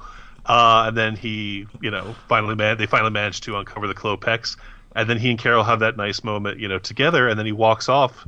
Does he not need to go to the hospital anymore? No. no, yeah. Uh, I know. He decided he's okay. In- in- that was a moment yeah. that was um, ad libbed as well, wasn't it? That moment when he picks up Yes, the, yeah, the chucks it back, and yeah. treks into the back of the ambulance. Take me to the hospital. I'm Yeah, sick. Well, I think in the least, he, he would definitely have internal injuries and certainly smoke inhalation. So yeah, I think he needs to go. Yeah. So yeah, but if He you should could go to the, he should go to the hospital, Ray. definitely, yeah, yeah. So just um, you know, wrapping things up on the bur- the Burbs now, John. What are, what are your final thoughts on this film before we obviously go on to the next bit, which will be our, our favorite Joe Dante films? Um, the ending of whether you know the Klopeks should be revealed to be ghouls or monsters or not, you know, is something I think about a lot because the theme of the movie it works against the theme of the movie to have them be the monsters because the idea again is, you know, we're the ones he he, he has the monologue right, we're the ones breaking into people's houses. Uh, that sums up so perfectly what this movie is about, which is that the seemingly innocuous suburbanites are the bad guys. Yeah. You know, you have a Monsters Are Due on Maple Street situation where they're untrusting and they uh, somewhat xenophobic. They don't like people who aren't social. They don't like people who are outcasts. It's interesting to kind of let them off the hook by revealing that Werner Klopek is going to kill Ray and that they have a, a trunk full of skulls, whatever they're up to, kind of works against that. But again, Dante makes it work. You know, it just that's the only way they could have ended this film. It would have been so unsatisfying to have it any other way. You know, you can't just end the film on these guys blew up the house. I guess they were wrong. That's it. Good night, mm-hmm. folks. You know, it has to be something satisfying and it has to have good conclusions. So even though it works against the whole sort of idea of the movie that's been enjoyable throughout the film, I think it's the right. I, I think it's the right ending. Yeah. is what the conclusion I come to. Yeah, I, I know exactly what you're saying here, John, because ultimately you've got this sort of message throughout the film of, of of social conformity. The fact you've got these people who've moved into the neighbourhood, they don't follow the norms that are expected of them, they don't maintain their lawn, their house is falling apart, they, they don't interact with their neighbours, they don't have barbecues, they act in an extremely strange way. And because they're different, that sort of gets everyone else thinking that they're up to no good. And yeah, they, you know, logically, you could take that to the conclusion of no, they're just different. They're not up to it. You know, they're not doing anything sinister. But then, you know, that's not going to work for what the film is ultimately trying to be, which is a bit of light-hearted entertainment. Yeah, Right. yeah. I mean, you could look for uh, you know a message in it if you wanted to. Yeah. Maybe the message is that ultimately, you know, the cul-de-sac, the this um, conformity is a good thing because that's the one way of exposing you know madmen, Murderers, yeah. murderers. Yeah, you know, because you know because they obviously they don't look after their lawns. Mm. If you look for a, a, meaning, I think that you, you you're not looking at the film properly. Yeah, as it is, I think it was probably a bad idea the Klopeks not to maintain their lawn and act normal if they have this stuff going on in Yeah. their basement. You know, they probably would have been uh, much wiser to have put on a facade for everybody else. Yeah, like we said we, uh, already, we, we don't uh, we, we don't give everything away in you know at the end of the film. We still don't know what they're doing. We still don't know what uh, they're doing in their basement. We still don't know what causes that uh, wind to blow. uh, You know, as soon as you cross the threshold, Yeah, what's, what is that all about? you know, I've we never- don't know. So no. you know, there's a lot of unanswered questions at the end. Yeah. Yeah, it it kind of eats its cake and has it too, you know. It But we can forgive it. Chris Funderburg always always was of the opinion until you know we s- kind of heard the background of the film and saw the documentaries and the work print. He was convinced that it had to end on Ray's speech originally, and that they added the stuff you know where they reveal the Klopeks afterwards because it didn't work. Um, but they have both of them in the movie, and it's okay. It works. It does. It does, it does. And I'm going to pass on saying my final thoughts on the film because I, I, th- I think you already know, but I think it's probably going to be uh, featuring in my favourite three, which we're going to move on to shortly. Steve? I, I, I'll exactly the same. You, you know it's going to appear there. So there you go. That is our sort of um, rundown of why we love the Burbs and, and why it still works 30 years on. We told you the rules, Oh, the rules. Remember the first one? One, you can't get them wet. but you didn't listen. Two, Don't let them uh, get exposed to bright light, especially sunlight. We made it very clear, And the third one is don't let them, uh, three, but you got confused. All right, let's go over everything again, all right? We warned you. You keeping some kind of pet in there? Could that have been a I'm so sorry. gremlin? You okay? How's your hand? Now, they're back. Wilder, Well, it's rather brutal here. We're advising our clients to put everything they've got into canned food and shotguns. tougher, and scarier. If these things get out of the building, then that is it for New York. We've just got some uh, problems. They say this is the city that never sleeps. Now, it has a reason. Gremlins 2, the new batch, rocking your way this summer. Check it out one time, won't you? So now onto our favourite three section, and keeping things, uh, you know, in tune with uh, the film we've just discussed, we're going to be discussing our favourite three films from director Joe Dante. Since we all obviously have the Burbs in our top three, should we do our next favorite three? well, uh, you know, it, I, I, I'm happy to do that if you wish. No, no, I, I'm, gonna- I'm, I'm going to keep it as it is because, Oh, right, uh, unfortunately, the, the, the Burbs in the position is in is unshakable. But um, Yeah. John, shall we start with you? What's your number three? okay, I would say these are not ranked because I just love all of them. These are just happen to be in my top three. Uh, Matinee is uh, a film he did 93. It came out in 93. Yeah. Uh, I love Matinee. Uh, obviously, it's the film he made after Gremlins 2. And it feels like the one, even though Gremlins 2 is the most Joe Dante film ever made, Matinee feels like a film he needed to make. It feel, makes it makes sense that he would want to come back to uh, a film celebrating the B movies and uh, the '60s in the way that it does. Uh, it's just a, uh, again, it's just a film that seems like it, it landed in the right hands. You know that uh, Dante ended up doing it. Uh, John Goodman is incredible in the movie. It's a fun film. It's got some drama in there that maybe is unexpected. Uh, but of course, plenty of comedy. Mant, the movie that uh, the producer is making in the film, is absolutely incredible. And only recently we got the uh, the Blu-ray, which had the entire footage shot from Mant, which is wonderful because you can see Dick Miller in the background of the film. He's you know introduced, of course, as uh, an actor pretending to be a protester in front of the theater, saying that this film is too shocking and violent for people to see. And then we see he's actually in the movie itself. I, I love Matinee. I think it's uh, a great work. It's a great mature work, which again has great themes and is not sentimental in any way, but at the same time, kind of has Dante's opinions on why movies are so profound for everybody and why culturally they're so important in the 20th century. Phenomenal film. Yeah, um, as um, we- we're on the subject of matinee, I, I'm not putting these in any particular order because they're all outstanding, they're all fabulous. So I'll, I'll say matinee as well. Yeah. Um, I So that's your number three, yeah? Yeah, yeah. I think that um, you know the the film Mant is is Mm. just great. Half man, half ant, all Yeah. terror. You know, and there's a great line in it. You know, when they say, uh, "Was it? Uh, oh, uh, was it? Why didn't you grow up? And was it be a man and put the insecticide? Insecticide? Where? Yeah. you know, it's a, and it's it, as you say, it's a very mature film, and it's got a lot to say about the role of horror Yeah. and um, the importance of, of horror and telling Mm. stories in our community, you know, in our society, to even today. Well, yeah, because I always say that films of, of, of the time, certainly genre films, can reflect society's fears. And obviously, films from the 1950s, um, you know, science fiction films, they were all, you know, fear of nuclear annihilation and, you know, the, the war against communism. This is a film that, that is basically full of, of social commentary um, of those sort of things. But the other thing it is, to me, it's a love letter to the films of William Castle Of course, yes. because obviously John Goodman's character in the film, he is, for all intents and purposes, William Castle. He's a film director. You know, he's not making particularly great films. He's making these schlocky sort of B, almost C grade movies. But what he's doing, is he's trying to introduce these little gimmicks.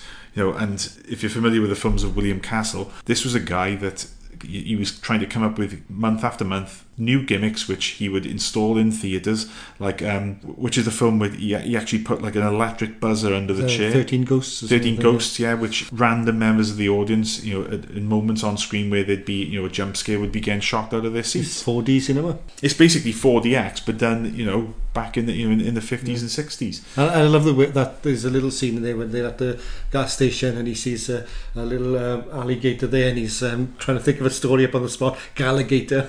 Yeah, yeah. you know, and that's that's great. No, it, It's it, obviously a love letter to Castle, but I think even more so Roger Corman, who of course Dante got his start working for. You know, the the movie Mant itself, uh, the gimmicks obviously are Castle, but the the movie Mant itself resembles more of like a Roger Corman, Hmm. uh, Sam Arkoff type of movie. I think.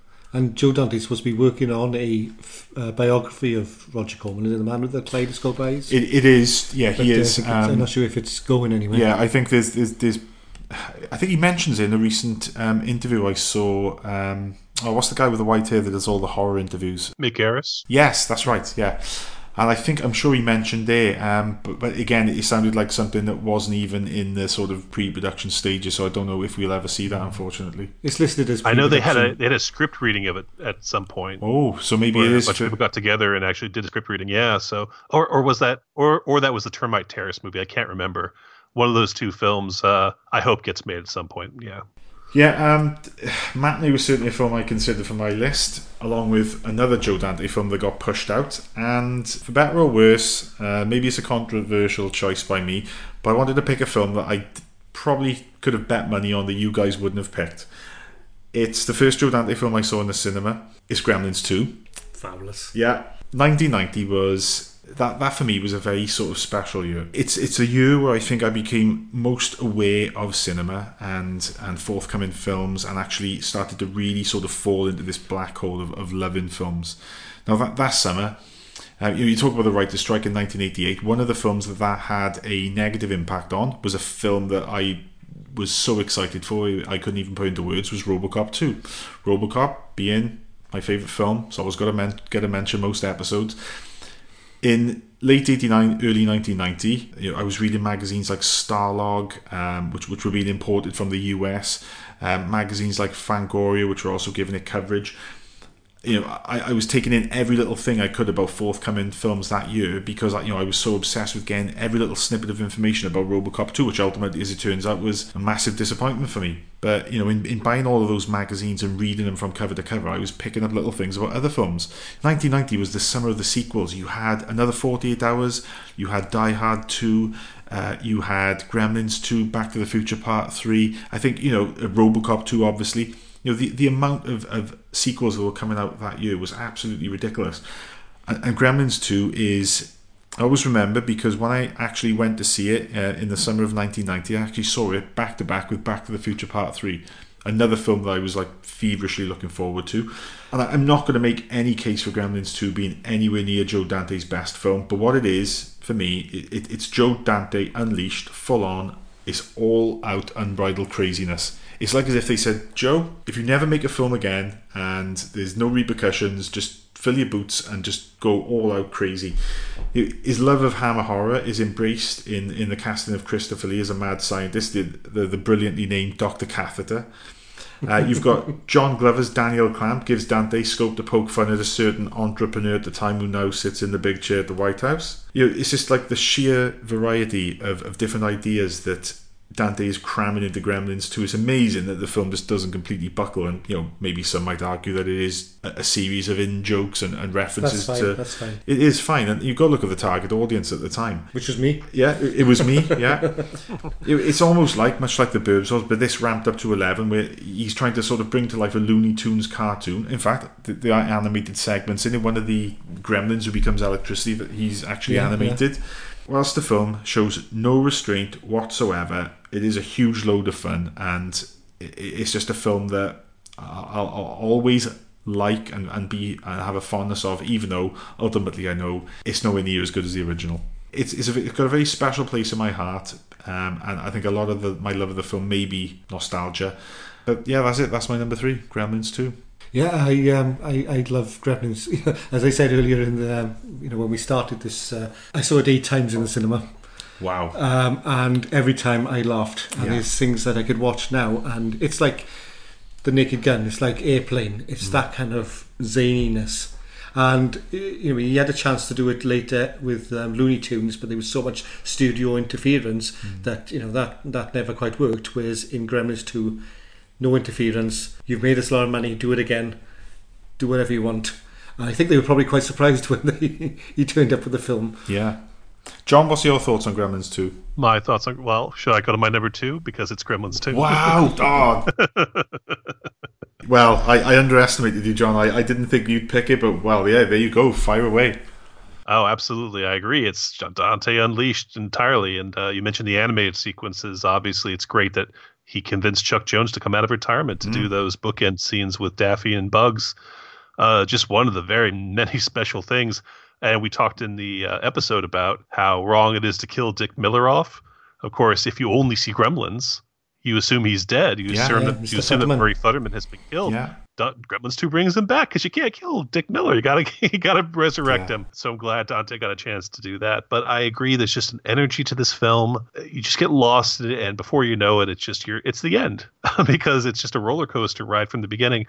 Speaking to the one setting of the Burbs, setting the entire thing in the neighborhood, I think the biggest flaw in Gremlins Two is that he takes us out of the Clamp Tower to have them in Billy's apartment at one point. Yeah, and there's also It's- seen in the street, isn't it? Yeah, with the Futtermans, with the uh, Yeah. the, the the the winged um, gremlin, Bat- bat- yeah, which yeah. eventually Well- turns into the gargoyle. Yeah, which which he re- uh, reused part of Jerry Goldsmith's score from The Burbs to uh, He did, when yes, yeah. Is born. Yeah, it's still around Clamp Tower. Though to take it as far away as Billy's apartment, I think, is the only part of the film where you cut the kind of dra- oh, and I guess he goes on the date in the restaurant, so there's that too. So never mind. But you still have Dick Miller delivering that great line that only Dick Miller can say. Somebody sat on the bus when he gives them the pie. yeah. Yeah. yeah, and of course his wife is um, uh, Jackie Joseph, who was in a number of uh, of Roger Corman films back in the day as well with Nick, Dick Miller, wasn't she?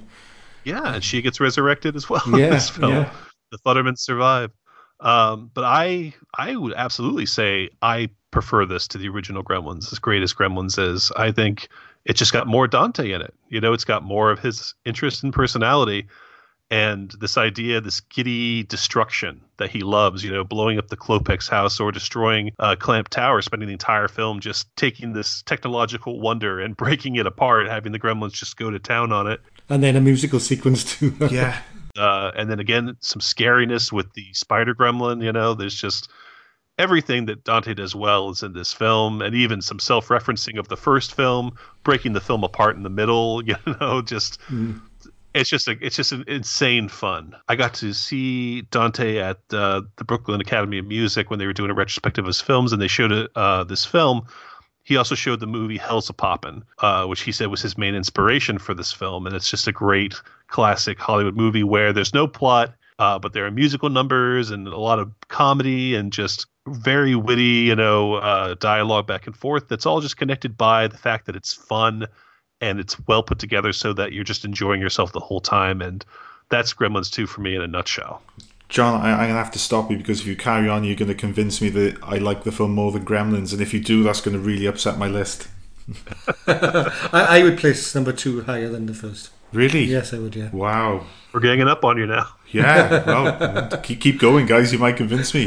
Is it your number two? Uh, no, no, no. Actually, neither of the Gremlins make my top three, which is a bit of a surprise. Uh, my number two is actually Explorers. Wow. Yeah, I love Explorers. Wow. Um, I love the, the the beginning was it was my childhood. Mm. Late, you know, staying late up late at night watching um, sci-fi films and you know uh, old uh, classic Universal horrors, and this idea, this dream of being able to go into space, it, it's just so captivating. And then when they get there, it's it pulls up all Joe Dante. You know, uh, it's nothing like you would expect whatsoever, and I can see why they had difficulty marketing this film. I can see why that um, people didn't quite know what to do with it, because when we finally do go into space and we do see the aliens, they are nothing No. like you would expect. It, it's it's all out wacky. Um, this this isn't a film right I've seen since the late eighties. No. But I do remember feeling that when they actually see the aliens and they just completely know what you would expect. Even then, at that age, I think I felt I was like, "Oh, whoa! This this is not what I was expecting." No. God, I've not seen it since, but that's the only sort of vague memory I've got of the film. Yeah, and uh, we got uh, Robert Picardo is Wak the um, alien. Yeah. And he's also, I, I, don't, I don't know the name of the character, he's something like Star Lord or something, something like that. Hmm. In the drive uh, drive in, they, there's a really bad science fiction film where you can see this, uh, the, um, the wires. Star Killer. Star Killer, that's it. And uh, you know he's he's on, and of course Dick Miller's in it, of course. Yeah, I think I think so. And, and for me, it's Joe Don, um, Jerry Goldsmith's greatest soundtrack. Really? I love the soundtrack. Wow. It's what I have listened See, to now- over and over again. And there's one piece called Construction, which is a you know big almost an anthem. And at the end, there's a slight pause, and every time that pause, I've got to say, "Tonight we Hmm. launch."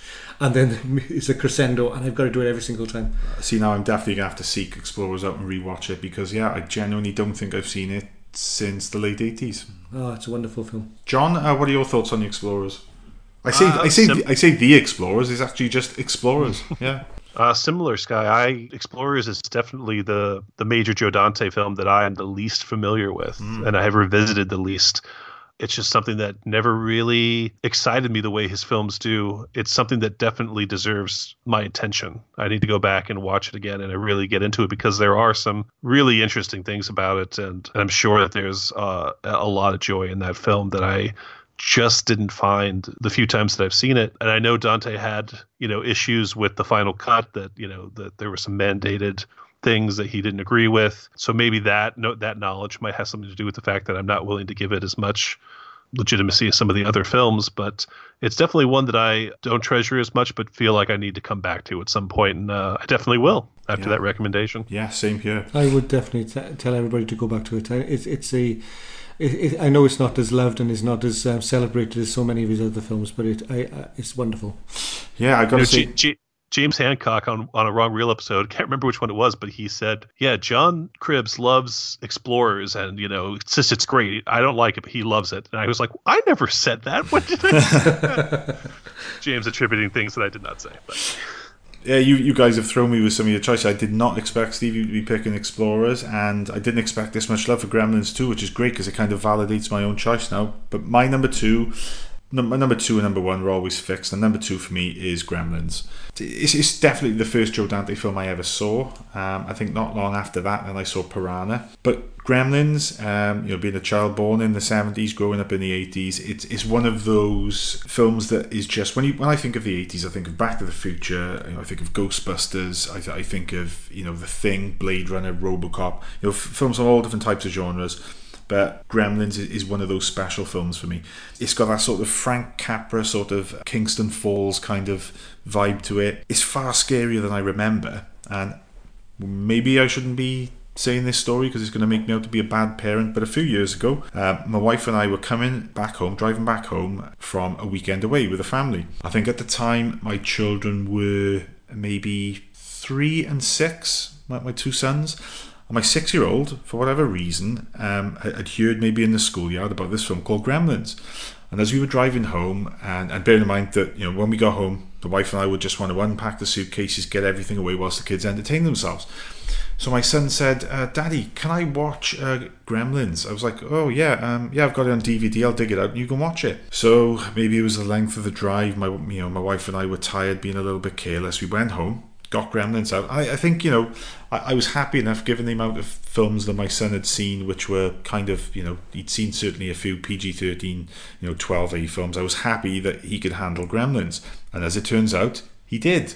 He liked the film. He didn't find it too scary. There were no problems. Unbelievably, what we'd foolishly done is completely forgotten to consider my three year old who watched the film with him. Let's just say getting him to sleep that night was a little bit difficult, and um, I think the last time I checked on him before he did eventually fall asleep, he was just lying down in his bed with the lights on, looking at the ceiling with this look of complete abject terror on his face. and then the following day, when I rewatched it with just my uh, six-year-old, I was like, "Yeah, um, we've kind of um, made a bit of a mistake there. That is certainly not a film that a three-year-old should be watching." I think he's over it now. I, I think. How's he now? Yeah, he's he, he's okay now. He, he's, he's moved on to things like Texas Chainsaw Massacre. I think we've we've advanced him on a, a couple of years in his, his sort of He, film. he's able to put letters inside mailboxes now with no Yeah, Yeah. yeah, no issue. no. But what you forget is that, like I said, we we mentioned this already. But in the UK, Gremlins was a 15 It was certificate. 15, you weren't allowed yeah. to see it unless you were 15 years or over. And and there's there's no equivalent rating in the states. It's like a, a 15. It's like an NC-17, NC-15, Well, no. isn't it? Well, no, an, an NC-17 is, is the equivalent of our 18. I suppose that's a 15 do. is closer Yeah. to an R rating. But But- yeah, but it, is it is this right, um, John? With an R rating, you allowed to take children? yes, yeah, anyone Yes, un- uh, right. under the age of but that's- 17 has to be with- accompanied by yeah. an adult. Yeah. So with with a 15, no children no, whatsoever. that's right. So you have to be 15 to see a 15 film. That's wild. Of course, Gremlins over here was one of the reasons that PG thirteen was created. Yeah, I think it was obviously it was the same year as um, Temple of Doom, which was all, obviously a PG film, and they're one of the two films that's attributed to the creation of the PG thirteen rating. I think wasn't the first PG thirteen rating film uh, was it Red Dawn?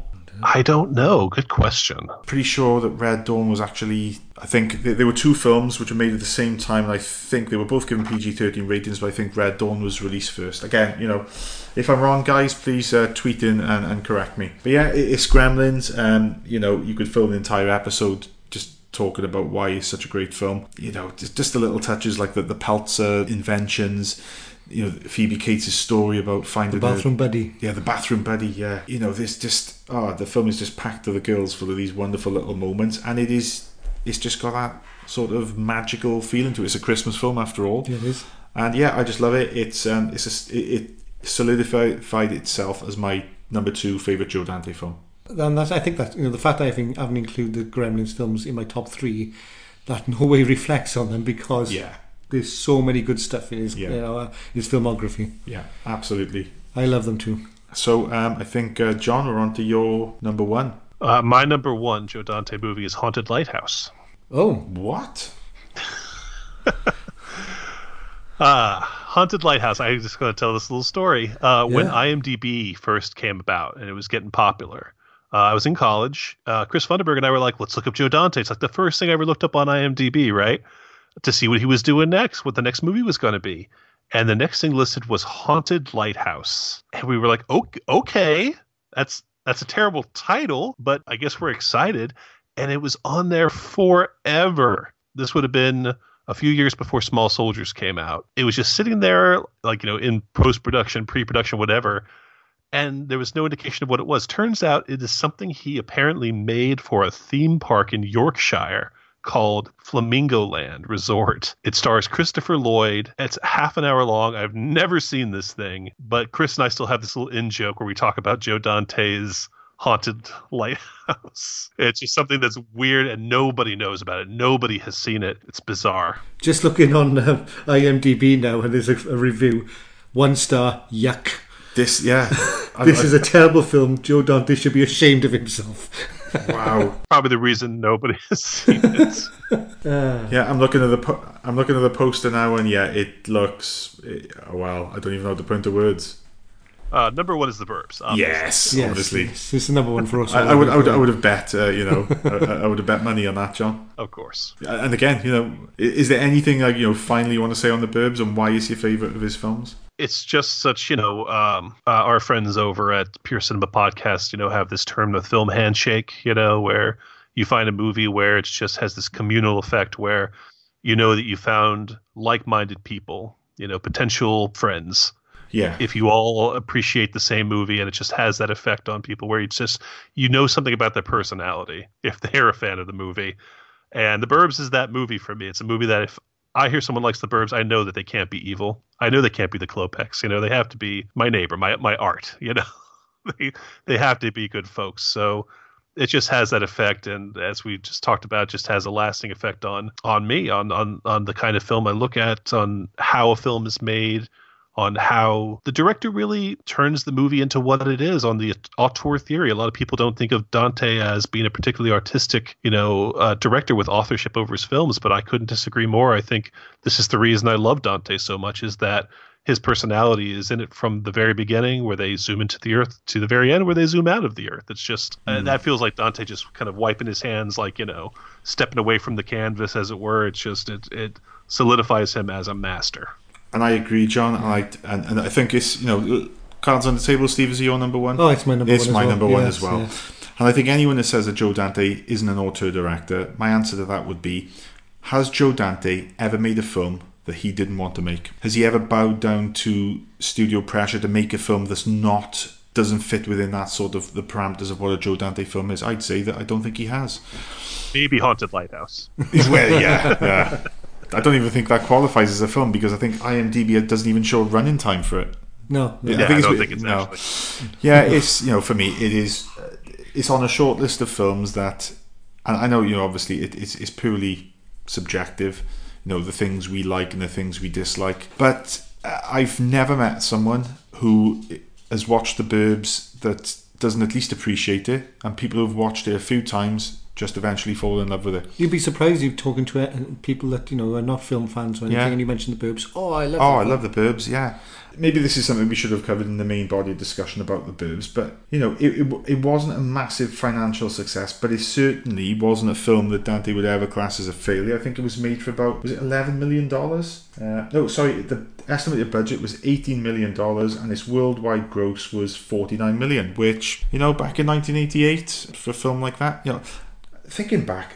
1988 89 that film cost 18 million dollars i wonder how much of that was just salary it's not you know it's not like it's an effects heavy film No, You- you're right there. yeah it's you know, you've got you've got a question like wh- where did that budget go It- it's not only is it one of my favorite films it's one of my favorite comedies i think when we did uh, favorite three comedies in the first Mm. ever episode of film 89 i think the burbs was my number one choice Yeah. so not only is it my favorite joe dante film it's my favorite comedy i don't i don't think it would ever be in my all-time top 10 favorite films but then you know if, I, if i'm looking to be inclusive and pick a comedy then yeah i would have to put the burbs.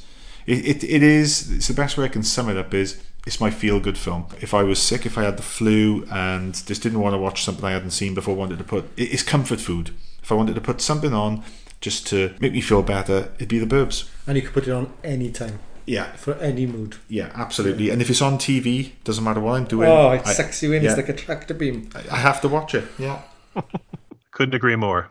That's an hour and a half gone right there if it's on TV. So there you go, um, our favourite um, Joe Dante film. So we did put it out to social media, and I don't know if this how this reflects on Joe Dante, but I've got to say, this was the poorest response we've had to any request for people's favourite threes. Now, do you think, guys, it's a case of because Joe Dante isn't a prominent director anymore, us being uh, what are we, Generation X? Yeah, we're, we're Generation X. Yeah, I think our parents were baby boomers. We're Generation X. I don't think millennials would, would have much of a knowledge of who Joe, Joe Dante is unless No, they no, dip back into the past, you know, in, into the you know in, into the eighties, uh, you know, when it, when he was mo- most prominent. But yeah, it um, I, I I was quite disappointed with the response that we've got. But the rest of the Film 89 crew haven't let us down. Neil Gaskin's choices are number three, The Burbs, number two, Innerspace, which Mm. is nearly made my uh, top three. Uh, that's um, Joe Dante's favourite film, he said. Yeah. Of the ones that he's made. and number one Gremlins. Richie Roberts, he's got the three same three films, uh, but in slightly different order. Number three, Innerspace. Number two, The Burbs, and number one, Gremlins. His honourable mentions are Small Soldiers and Gremlins 2: The New Batch. Uh, Jacob Rivera, who you can find on Twitter at JRATM23, was also part of the Film 89 crew. Number three, Matinee. Number two, Innerspace, and number one, Gremlins. Stephen Simpson at Steve Oo7.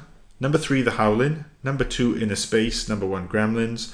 And uh, I Am Jack's Musings, who you can find on Twitter at I Am Jack's Musings. Number three, Explorers. Number two, Gremlins. And number one, The Incomparable Innerspace. Well, I'm glad there's another one who put Yeah. the Explorers in the, the top three. But you know, generally, every episode we do a favorite three. Uh, it pains me to sort of leave most of them, you know, on the cutting room floor, or, or, or just not to read them out because it gets to the point where you know we're we're, we're going over that sort of comfortable recording time, and, and I just have to leave them out. But this time there were just very few um, in, in response to our request. So it just makes me think we, we love Joe Dante, we grew up with him, but is he now in the public consciousness? And I would probably say no, he isn't. No, he's not. And um, uh, one thing I have mentioned so far is that uh, a couple of years ago I had a cat and his name was Dante. After Joe Dante? because of Joe Dante. Wow. Yes, I had to do that. Uh, but you know, you're right. Um, you know, he, uh, he, most of the stuff he's been doing the last couple of years, I think, is television, isn't it? And again, but that's and surprises of course, me. trailers from yeah. hell. Yeah, it yeah it does. Um, the amount of, of positive stuff I saw on Twitter when Arrow Video and then subsequently more recently Shout Factory re-released the Burbs on Blu-ray. Mm. You know, there were loads of people just coming out of the woodwork declaring their love for the film. Gremlins is always a film that, that seems like eminently popular, Mm. but you know, I think after Small Soldiers, which um, you know unfortunately was bordering on, I think a bit of a flop, he just you know he, he hasn't really done anything. Uh, I, I, I'd say that the Hole was very, very good. Yeah, I really I- enjoyed the Hole. Yeah. It's not, you know, the, Yeah. the same quality of his uh, um, other stuff, but it was. I think it was a very good, very entertaining film. why do, why do you think John you know Joe Dante's career has taken the sort of tra- trajectory it's taken um, and I don't want to make I can't help but make comparisons to John Carpenter someone who back in the, the 70s and 80s was just on this incredible streak from um, Assault on Precinct 13 all the way up to Big Trouble in Little China which I know wasn't a success theatrically but it, it was massive on home video and it's become you know it's, it's now got a huge cult following. He, he basically redefined the horror genre with, with, with Halloween and made you know for me what is one of the greatest films of all time in the thing. But then obviously in recent decades hasn't done anything of any worth. What, why do you think these directors end up sort of going down this certain career path? It's really hard to say. I think with Dante, especially when you read about Small Soldiers, how he struggled to make it the kind of film he wanted to when the studio wanted it to be more kid friendly and be able to have Burger King glasses and everything like that. You realize that, you know, as an auteur with a very strong voice, you know, he's like anyone, he has to come up against the fact that he makes commercial films. You know, he puts himself in commercial films. And once he's not able to get a balance that the studio is happy with, he's obviously going to have trouble getting offers and doing stuff. And if he's not willing to do, you know, a superhero movie or, you know, a, sequ- a horror sequel, if he wants to stay true to himself, he's going to turn down a lot of things as well. So I think part of it has to do with that. I think also he was making films that were very specifically aimed at the people who are from matinee, the people who grew up with the B movies and the drive-ins. He felt like he wasn't he didn't have anyone to speak to, not realizing perhaps that our generation growing up with these films found a whole new way to appreciate them and that they meant so much to us. And that we of course were the ones responsible for these new blu-ray releases and the resurgence of uh, some of these films that you know were less loved when they came out. But i don't know what the commercial value of that is. You know i don't know uh, even when people like carpenter or dante find the respect that they didn't exactly have it still has to do with the business. And by that time they're much older and maybe they just don't have as much drive to get out there and say something. I know that's certainly the case with Carpenter, who feels like he, he he doesn't need to go out there and say something new because everyone loves his old films so much. It's ta- it's tough. It's sad that you want them to make more movies and you want them to have some new new films out there, but at the same time you can't fault them for the 20 25 years of brilliance that they offered, you know, and it's that's a pretty good stretch for anybody when you consider so so many filmmakers coming and going. So uh, I can't be too sad about it. I think you know the people who love Dante absolutely love him and will keep these kind of films alive. So if he, you know, if unfortunately he decides he never wants to put forth the effort to make a film again, and after Looney Tunes, I know he expressed complete fatigue in setting up the whole thing. I wouldn't fault him for it. Yeah, and you know the you know the guy's he's pushing what he's he's, he's seventy two. He's I think he's seventy three this year. And every interview I see with the guy, he's always he's always got that same amount of passion and love for film. And what I don't get from him is a sense of regret. I don't think he regrets No. anything about his career. And like I say, that's why I think he, you know, he he's he's always made the films he wants to make. Uh, and for that reason alone, he'll always be a director. I've just got absolute utmost respect for. And I think these days as well, he's he's got his own projects like the trailers from Hell. Yeah. which is He- you know, yeah, he's still- excellent, and Yeah. it's, it's a way for him to carry on celebrating Yeah, the films. maybe he's he just loves. segued into a different form of entertainment. You know, because I think you know people are saying that you know the word is that we are seeing or about to see the golden age of podcasts, and you know things like podcasts and Trails from Hell, and and you know people segueing away from TV and film into other avenues of entertainment, other forms of delivery of entertainment. It may well be the future. Well, and he started uh, a podcast not long ago, um, the, the movies that made me. Yeah, uh, which is uh, an excellent listen. Yeah. Yeah, so you know he's still there. He's still you know got the same passion. He's just you know he isn't making films anymore. But you know look at the great films he's given us. Yeah. I hope he doesn't have any regret. I hope every time one of us goes up to him and says, "I love your films," you know, I think they're amazing. They're some of my favorite films. I hope it means something to him. You yeah, know? yeah. And the, you know the great thing is he's he's he's one of these you know handful of people who are very active on Twitter and very generous and hmm. and, and will like and retweet you know things which appeal to him. Uh, and, and the uh, best There's thing not about enough him, you can say about you know as a No. tribute to somebody like that. the best thing about him, he shares the same birthday as me. 20, yeah, November twenty eighth. Nice. So, John, yeah, it's it's been um, great having you on. And you know, when Steve and I discussed doing a 30th anniversary sort of celebration of the Burbs and, and Joe Dante, you know, you were the, you were the only person that was going to, you know, we were you, we were going to get on, given your you know your absolute love of everything Joe Dante related. So, thank you very much for your time. It's great to finally have you on here. Where can people find you if they want to chat with you on social media and and uh, and read your, articles and listen to your podcasts? Thank you guys so much. This has been so much fun.